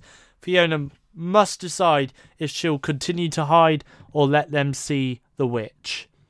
Episode 4 is called My Monster. Outwardly, Olivia appears to be handling her parents' recent divorce quite well, but inside, she's anxious and overwhelmed. It doesn't help that her family's new place, her mother's childhood home, has squeaky floorboards, flickering lights, and a seriously creepy vibe. Olivia's fears are val- validated when she comes face to face with a masked, hulking humanoid who quickly vanishes when the heart pounding hauntings continue Olivia and her neighbour Graham set out to solve the mystery of the masked monster. Episode 5 is called Unfiltered.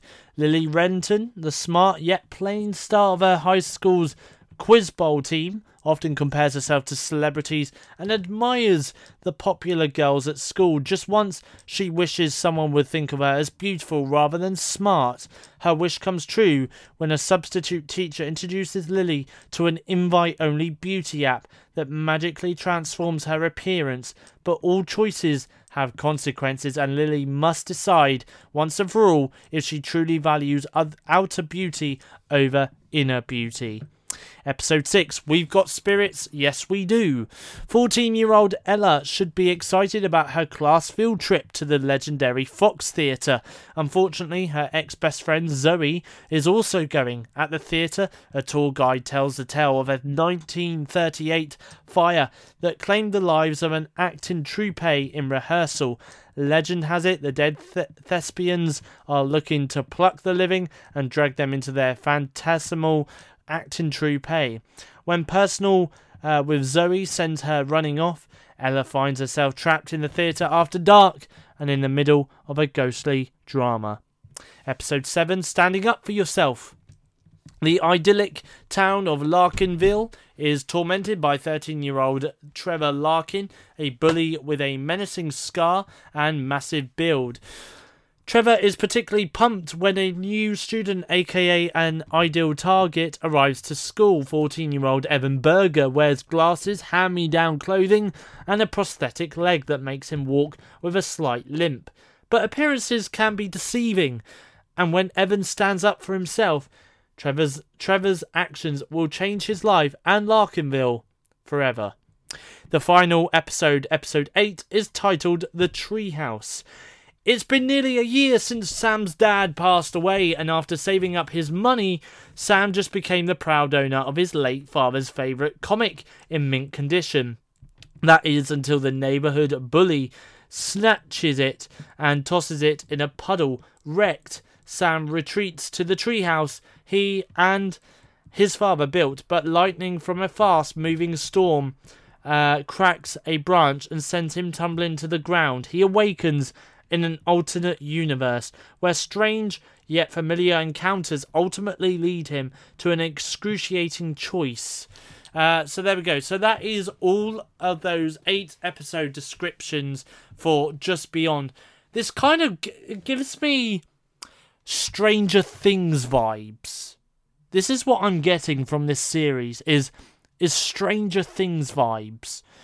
Now, I'm going to watch this series in October. Admittedly, I'm going to be quite far behind everyone else because everyone else be like, oh, great, I can binge watch all eight episodes on the 13th of October. I'm not going to do that. I'm going to watch one episode a week. Um, so, obviously, in eight weeks' time, well, probably looking at around about the beginning of December, uh, is by the time I would have watched all eight episodes. But I will give my thoughts and opinions on this series um, because again, I'm as I'm reading it, I'm just thinking this kind of gives me Stranger Things vibes. If Stranger Things was standalone episodes rather than a continuing story. Um, so yeah, I mean, I'm looking forward to seeing this anyway on Disney Plus, and as I say, all eight episodes uh, will be available to stream uh, on Disney Plus on the 13th of October. Now, staying with October, um, I'm going to talk about the Venice Film Festival, and there's two films in particular that I want to talk about that has come out of the Venice Film Festival. Mm-mm-mm. Just having a sip on my drink. Anyway, um, so Last Night in Soho is the first film. Halloween Kills is the second film. Now, they've had screenings this week uh, over at Venice Film Festival. And I believe that on October 9th, uh, Last Night in Soho is actually going to be getting a screening over in London here in the UK, which I'm so jealous about because I really want to see this movie. Um, anyway, I really can't wait for this movie to come out in um, in October. October 29th is when this movie is released. Um, but I'm going to tell you about this uh, review that discussing film, which I follow proactively on Twitter, have put out. Um, and I'll, I'll shall I go through the entire review? This is what I mean. I mean it's quite a lengthy one. Uh, yeah, okay, I'll go through all of it. So this is what they've put. So Edgar Wright is one of Britain's best contemporary filmmakers. Naturally, a new feature from Wright is bound to garner a lot of eyeballs. And coming off his documentary debut, The Sparks Brothers, which already premiered this year, Last Night in Soho manages to continuously raise the bar for this storyteller.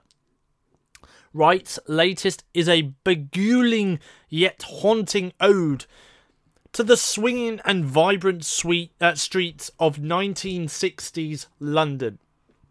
Eloise Thomasin McKenzie is an aspiring fashion designer who makes a long move from Cornwall to study fashion at University College London. Shortly after moving into a schooling residence, Eloise makes the gut decision to move out and find her own place.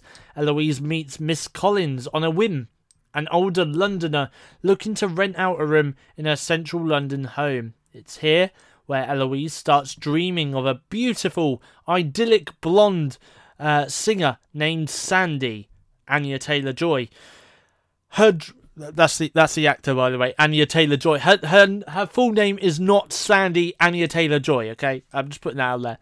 Her dreams her dreams quickly become reality as she becomes obsessed with Sandy even basing her latest fashion designs on the mysterious figure Not all is, is is as it appears to be as Eloise dreams of Soho in the 60s start to splinter into reality.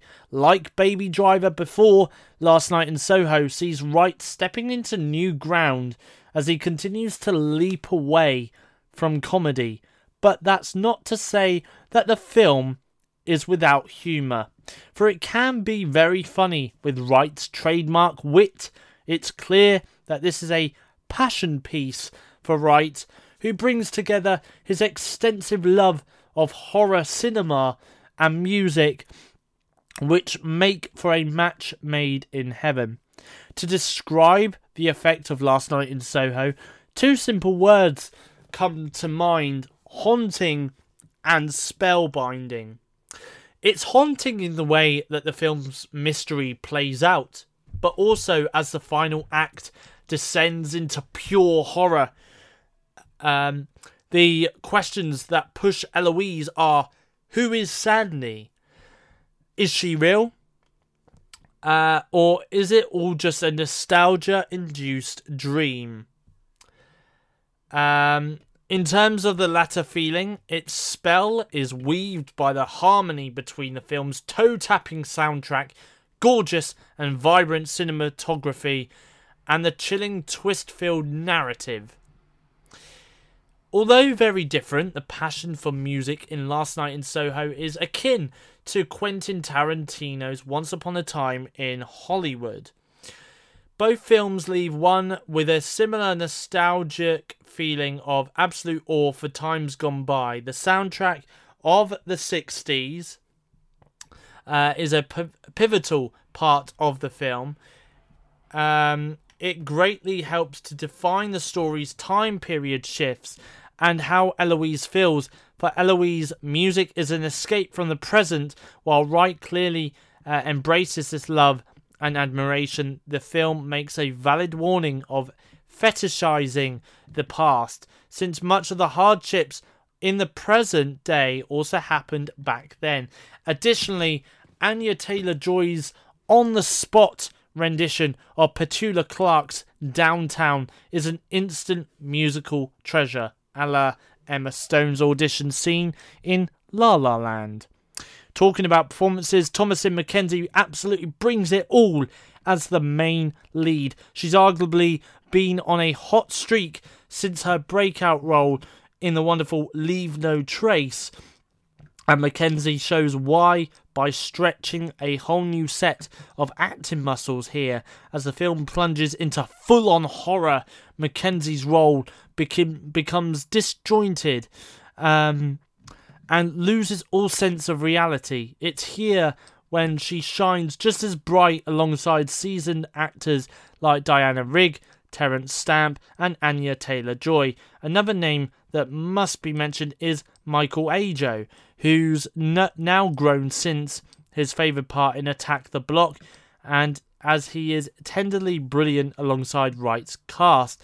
Also, it must be mentioned that the film opens with what might be the best scene of the year. It's unforgettably excellent. Likewise, Last Night in Soho, uh, mysterious uh, connection between the past and present is acely executed on its own. This tale is undeniably fascinating. It's a love letter to many personal things for this filmmaker horror, London, the 60s, and classic music. The end result is a film that is both powerfully chilling and wondrously beautiful.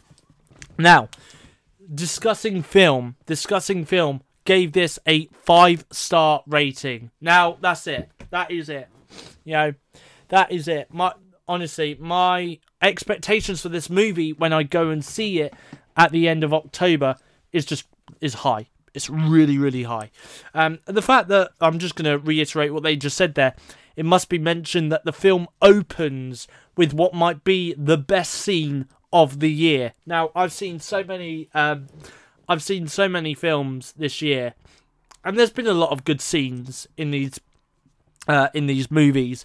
So, for discussing film to turn around and say a line like that in their review, it you know, it, again, it just sets the bar really, really high. Um, it really does. So I'm looking forward to it. Um, I've never seen Thomasin McKenzie in anything. Um, and it's the same with Anya Taylor Joy. I've never seen Anya Taylor Joy in anything. Know, so for me, you know, if these two ladies are future rising stars and I'm going to be seeing them in a lot more movies, more so Anya Taylor Joy at the moment, because I've seen her being casted in a couple of future upcoming movies and projects. So her name is going to be out there a lot in the future. Um, and it could be the same for Thomasin McKenzie as well. Um, so, yeah. So for me, you know, to see this movie with two, for me, unknown actresses is going to be very interesting because it kind of makes me think, what do they have to bring to the table in terms of their acting? You know, um, you know. So I'm looking forward to seeing that. Um, there is obviously the well-known actor that I know of, uh, which is Matt Smith. Um, obviously, he played the Eleventh Doctor in uh, Doctor Who, um, and in this, I'll tell you what, he's up. I'm not going to say he's like a world away from playing the Doctor in Doctor Who because when he played the Eleventh Doctor, there was times where he became this really dark Doctor, you know, um, and it's the same with here as well. You know, he plays a really dark character. He plays a murderer um, in the 60s in this movie. So, yeah, for me, I really can't wait to see him um, in this movie as well. So I think that's also just an added bonus. Not only is this a, a psychological thriller dash horror movie, but it's also got, you know, one of my one of my favourite doctors from the past in Doctor Who, he's in it as well. It's also done by Edgar Wright, who is well known for directing Shaun of the Dead and uh, Hot Fuzz and The World's End and Baby Driver and all of that. You know, so it's been done by him. Yeah, so straight away, it, it does look really, really good. And while I'm on the subject of talking about last night in Soho, earlier this week there was um, a new trailer, a second trailer released, which we got more details um, about the plot of the story. Um, obviously, the first trailer it was more focused on that, you know, very eerie sounding downtown that we hear Anya Taylor Joy singing. But in this trailer, we get dialogue, we get plot details, you know, and it is it does look like a very very interesting movie. The running time for it is an hour and 56 minutes uh, according to Rotten Tomatoes. Um, so, you know, for a 2 hour for pretty much a near on 2 hour movie, I'm looking forward to it. Um, I really am looking forward to watching it. So I yeah, I can't wait to see it. I really can't wait to see it um, in October, and I think it's going to be good. I think it is going to be really, really good. Um, and it is definitely up there as one of my high anticipa- anticipated movies of 2021. It's funny actually because the other day I was uh, saying to my friend online, I said my top three movies for the rest of this year are, and this is in no particular order by the way, is Halloween Kills, uh, Last Night in Soho, and Spider Man No Way Home. Those are my last top three movies for this year. I know that obviously we're getting like Venom, Let There Be Carnage, and you know, we're getting Eternals and all of that. I know that, but you know, they're not really, you know, they're not my most anticipated movies for this year. I will obviously go and see them, of course I will, but yeah, they're just not my an- they're not like anticipating for me. So I'm looking forward to seeing Last Night in Soho um, later this year uh, when that comes out on October 29th, uh, 2021. And I look forward to seeing what Anya Taylor Joy and Thomasin McKenzie have got to bring to the acting table as well. Um, so as I've never seen them in anything else. Um, I know that the Anya Taylor Joy has been in Queen's Gambit and The New Mutants, and I know that Thomasin McKenzie more knowingly for me, she's been in Jojo Rabbit, but I've never seen those movies, so I have no idea what they're like as actors or actresses and stuff. So, yeah, so it'll be interesting to see uh, what this is like. Also, as well, I did find out because I followed Thomasin McKenzie on uh, on Instagram the other week, uh, the other day actually. Um, and what's very interesting is I saw an Instagram story from her. Now she's got an accent, right? And I couldn't quite touch on what that accent is. I actually had a look, and she's actually from New Zealand. She's actually a New Zealand actress. Um, I yeah, I just searched her name on Google, and it came up with with her acting career and stuff like that. Um, in, I'm pretty sure she's quite young as well. Actually, is she like? I'm sure. I'm very very sure. I'm gonna have to search her name again. When I searched her name the other day, I'm pretty certain. here it is. Um, isn't she like? Oh no, she's t- she's 21. Who did I see that was 70? There was somebody I saw. There was an actress or someone the other day that I saw that was like only 17 it wasn't Anya Taylor Joy, was it? Just out of curiosity. Uh, I don't think it was. Um, no, Anya Taylor Joy is 25. Okay, so so Thomasin McKenzie's 21, and Anya Taylor Joy is 25.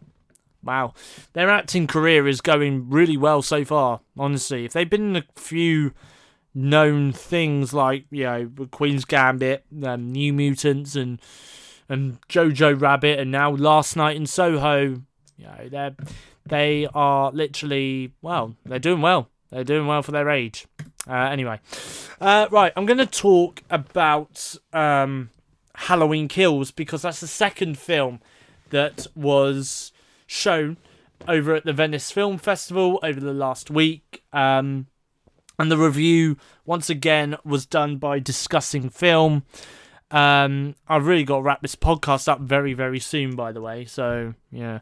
Um, but anyway, I do know I've been talking for like, how long? An hour and 41 minutes. That's a long time. But anyway, I will talk about Halloween Kills, okay? Um, I think that is pretty much. Oh, I was going to talk about um, one final thing as well about. Uh, um, about Disney Plus. I'll talk about that very briefly. Uh, but anyway, I'm going to talk about uh, Halloween Kills because the review has been released by Discussing Film.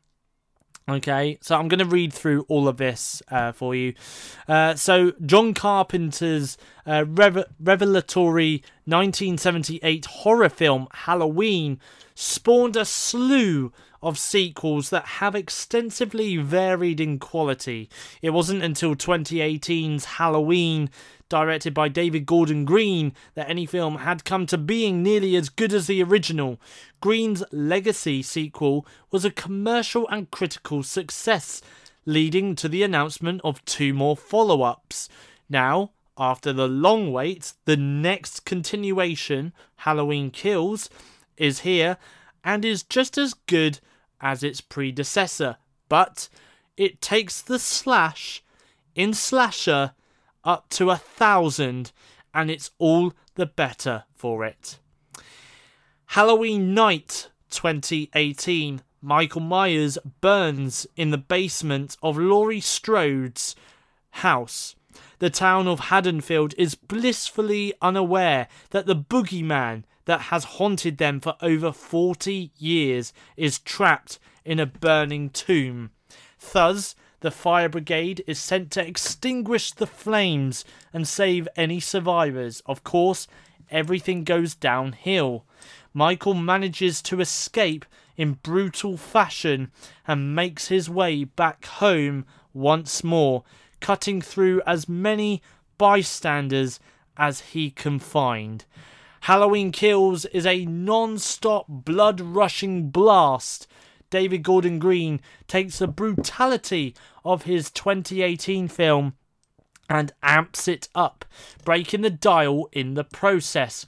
Michael literally mows his way through the entire town of Haddonfield. No character, big or small, is ever safe. There are some absolutely gnarly kills that will become ingrained in spectators' minds. It's shocking to the highest degree. In terms of the film's scare factor, audiences will be undoubtedly biting their nails in anxiety.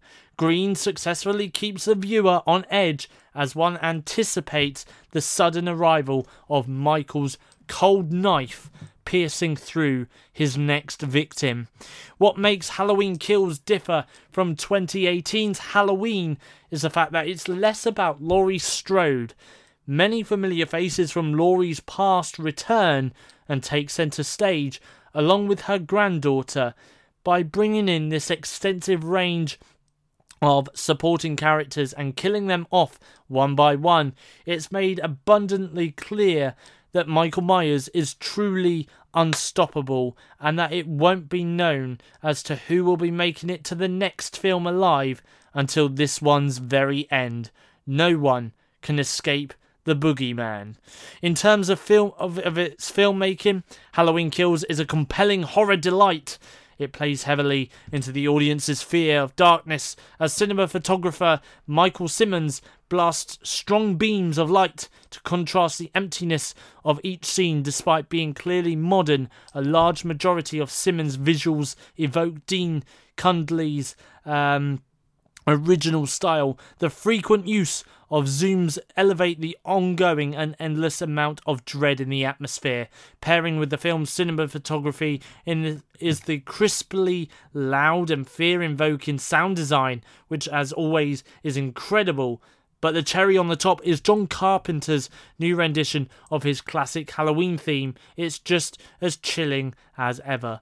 However, the film isn't without its flaws. Jeff Fradley, Danny McBride, and David Gordon Green's scripting is perhaps the biggest example. Likewise, this was the standout flaw of the 2018 film. There is something inauthentic and occasionally farce to some of the dialogue, especially at the start. Admittedly, Halloween Kills screenplay gets better as it moves along and is best when all hell is breaking loose. As a slasher, naturally, its best moments are when Michael Myers is chopping down his victims. One can overlook this somewhat archetypal uh, scripting flaws thanks to the sheer entertainment factor of the film. Ultimately, the new avenues that David Gordon Green takes with introducing a wider cast of characters is very welcomed, especially as it emphasizes the sheer inhumane and indestructible nature of Michael Myers. It also goes away from the somewhat frustrating notion that Michael is simply after Laurie Strode and nothing more. When it's clear that that is not his intentions, Halloween Kills explores the myth of Michael Myers in a twisted and more psychological manner, as his true nature as an inexplicable force is further made explicit. Halloween Kills is a blood filled roller coaster of a film. Not only will it leave everyone yearning for a conclusion, which they'll get, but it also leaves a lasting, memorable impact. Now, the film is going to be released in cinemas on October 15th here in the UK um, and also in the US as well. Uh, now, discussing film have given it four star rating. The re- I think the reason being is because of the dialogue in the film. You know, I think the action scenes from going by this review here is probably you know going to be really really good we're going to be again same with like like uh, last night in soho you know, we're setting the expectation bar really, really high for this movie here. You know, this is a story um, about Michael Myers. Um, you know, and this is actually this is his movie. This is now his movie. You know, um, and it is literally just going to purely focus on Michael Myers killing his victims one by one. Um, and you know what? I'm actually looking forward to seeing this movie. I've waited a year and a half now to see this goddamn movie. You know, well, actually, no, I've not even. Well, yeah, I have. Yeah, I've waited about a year and a half to see this goddamn movie hit the cinemas. And, you know, I must say that I'm looking forward to it. You know, it was meant to be released last year in October, it got pushed back due to the pandemic. But now that we're in somewhat a much better place than what we was this time last year, you know, with the vaccine rollout and stuff like that. This movie can now go ahead and be released in cinemas. And the fact that we've only got roughly around about four weeks until this movie comes out is really, really good. You know, really, really good. And I can't wait to see it for myself. Um, and I, I, as always, I will give you my thoughts on the movie as and when it is released. But I think the reason why this movie didn't get a five star rating from discussing film is purely just down to the fact that the dialogue isn't the best dialogue. Um, so yeah, well, but anyway, I will give you my thoughts on it uh, when I go and see this movie um, in October, and the same going um, for um, for Last Night in Soho as well. I'll give you my thoughts on Last Night in Soho uh, when uh, that gets released as well. Um, and I'm looking forward to it. Really I'm looking forward to it. Uh, so those two movies right there are my highly anticipated movies for next month, and I really can't wait to to talk all about it. I do actually have a feeling that I'm going to go and see. I'm definitely going to go and see Halloween Kills more than once.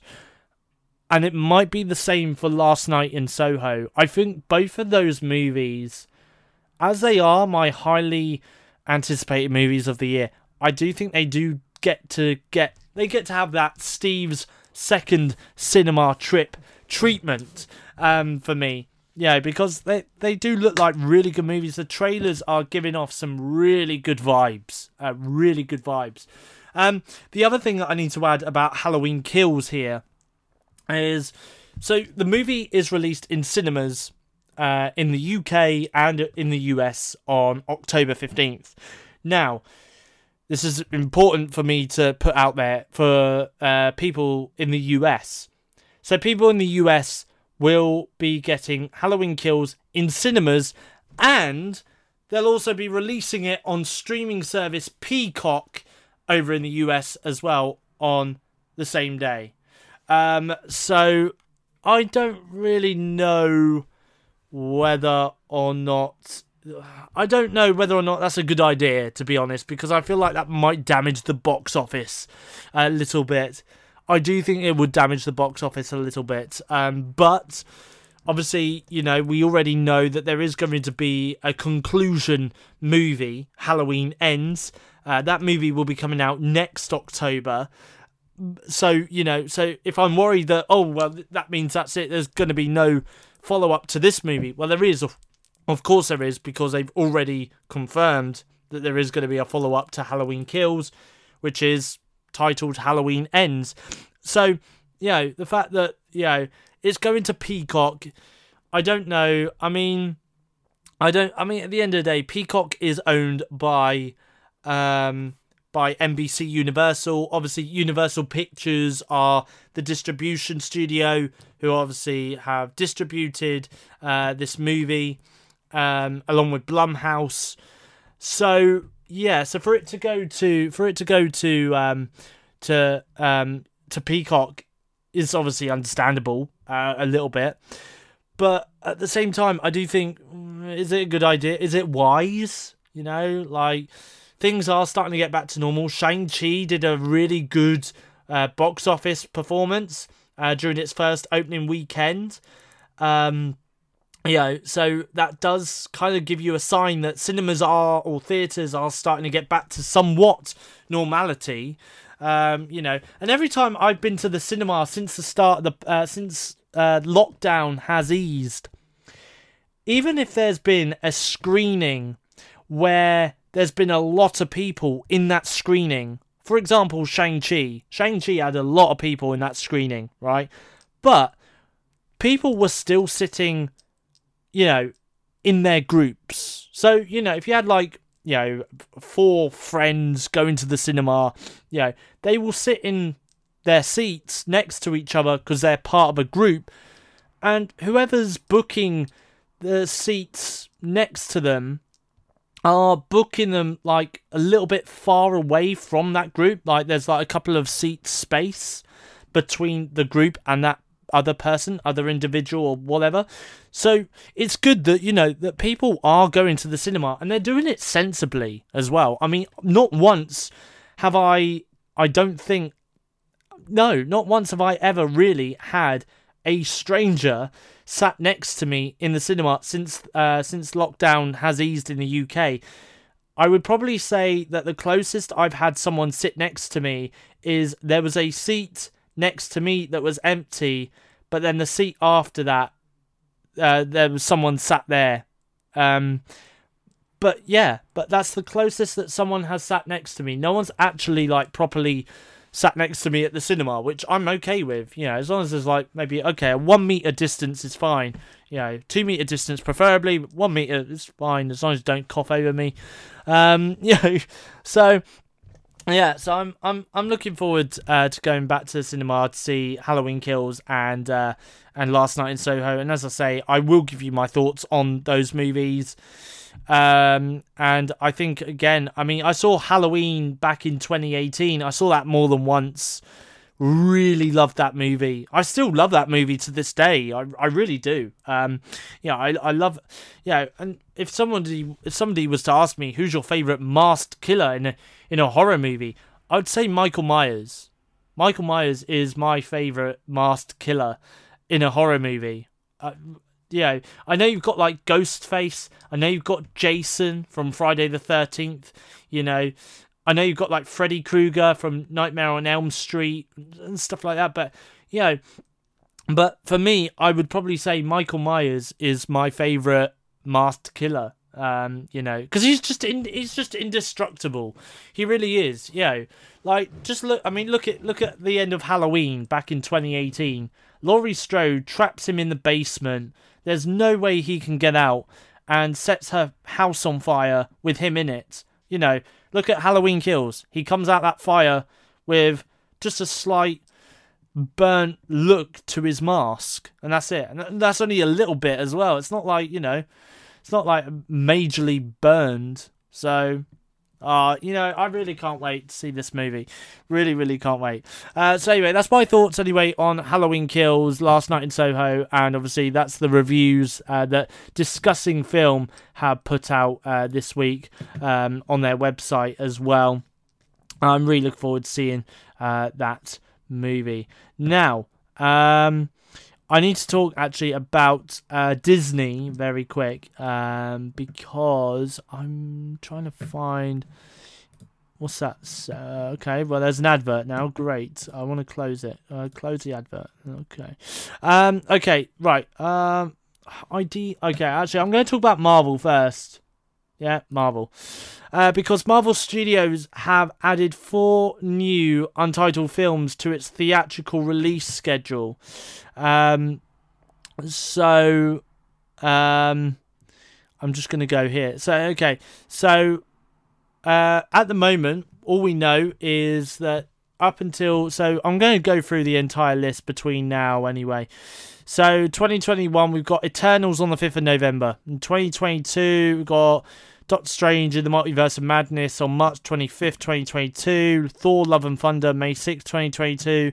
Black Panther Wakanda Forever on July 8th, 2022. And The Marvels on November 11th, 2022.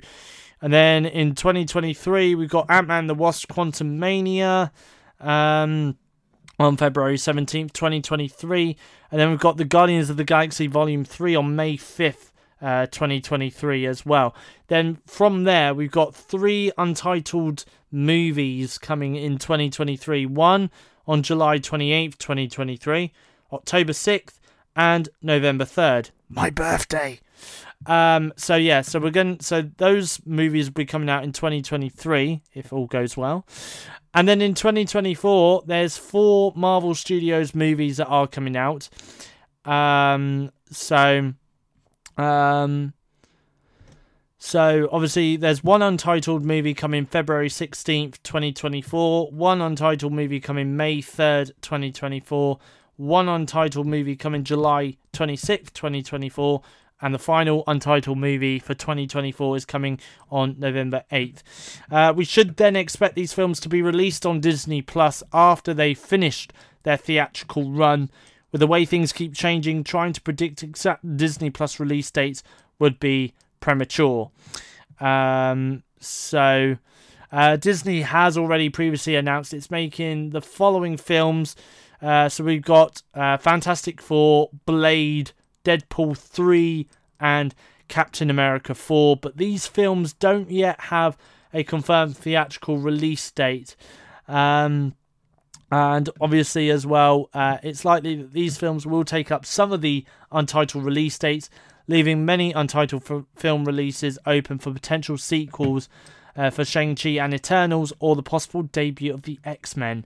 Uh, this is in addition uh, to lots of new Disney Plus series heading to our screens over the next few years, uh, including Hawkeye, Ms. Marvel, She-Hulk, Ironheart, Secret Invasion, Armor Wars, Moon Knight, Echo, uh, Loki Season 2, Guardians of the Galaxy Holiday Special, uh, What If Season 2, and Werewolf by Night. That's 1, 2, 3, 4, 5, 6, 7, 8, 9, 10, 11. That's 12 Marvel TV series that we're going to be expecting over the next few years.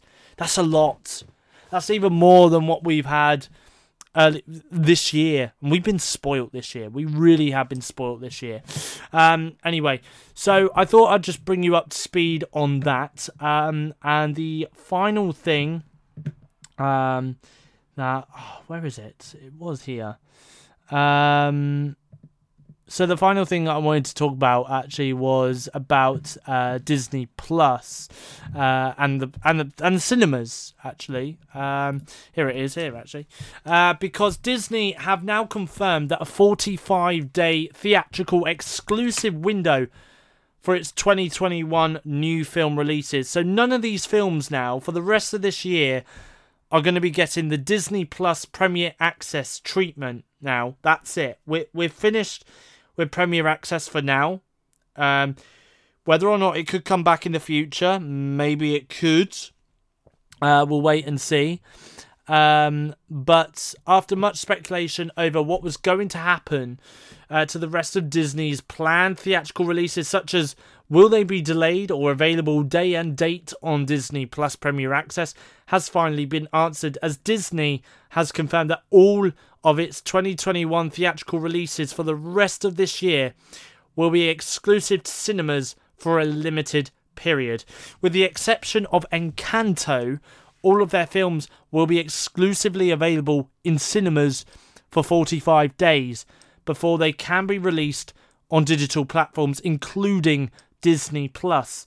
Encanto will only have a 30 day theatrical exclusive window, with the film releasing in cinemas on November 24th, with the film heading to Disney Plus on Christmas Eve. Uh, Kareem Daniel, chairman, Disney Media and Entertainment Distribution, said in a statement following the tremendous box office success of our summer films, which included five of the top eight domestic releases of the year we are excited to update our theatrical plans for the remainder of 2021. As confidence in movie going continues to improve, we look forward to entertaining audiences in theatres while maintaining the flexibility to give our Disney Plus subscribers the gift of Encanto this holiday season. So, this is Disney's 2021 theatrical lineup for the rest of this year. So we have got The Last Duel that's going to be released on October 15th in cinemas. Ron's Gone Wrong is coming out in cinemas on October 22nd. I'm looking forward to seeing that movie. Eternals is coming out on November 5th. Encanto is coming out on November 24th. Don't forget though, that's got a 30 day release window and then it'll be on Disney Plus on Christmas Eve. West Side Story is coming out on December 10th. Um, and again, another movie I'm looking forward to seeing. I have seen one trailer of that movie and I'm looking forward uh, to seeing it. And The King's Man is coming out on December 22nd, so just a few days uh, before Christmas. So I am going to be seeing a few of those movies over the next uh, few months. Uh, this means that Eternals could also be arriving on Disney Plus just in time for Christmas. as its 45 day exclusive window would take it up to Monday, the 20th of December.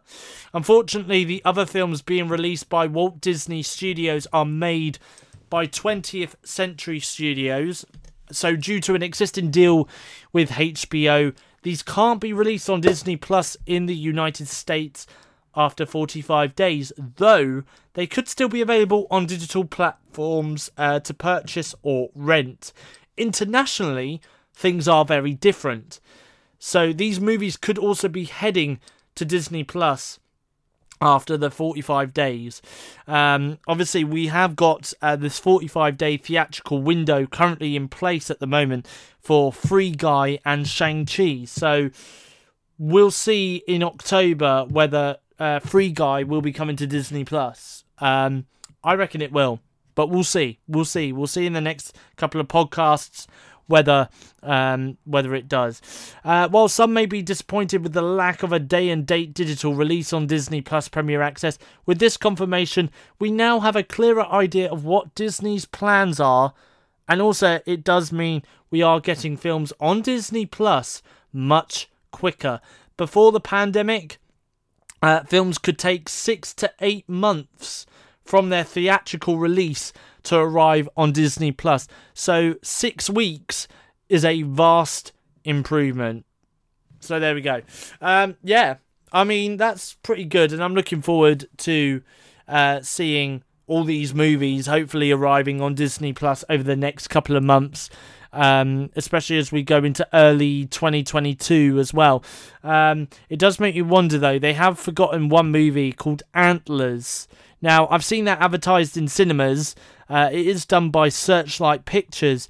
So I don't know what's going to be happening with Antlers. And also, as well, does that mean that we're going to be getting the Night House um, on Disney Plus as well after the 45 day window? So are they doing that with all the movies? You know, uh, like uh, the Night House and Antlers, or are they doing something completely different with those movies? Because I have no idea.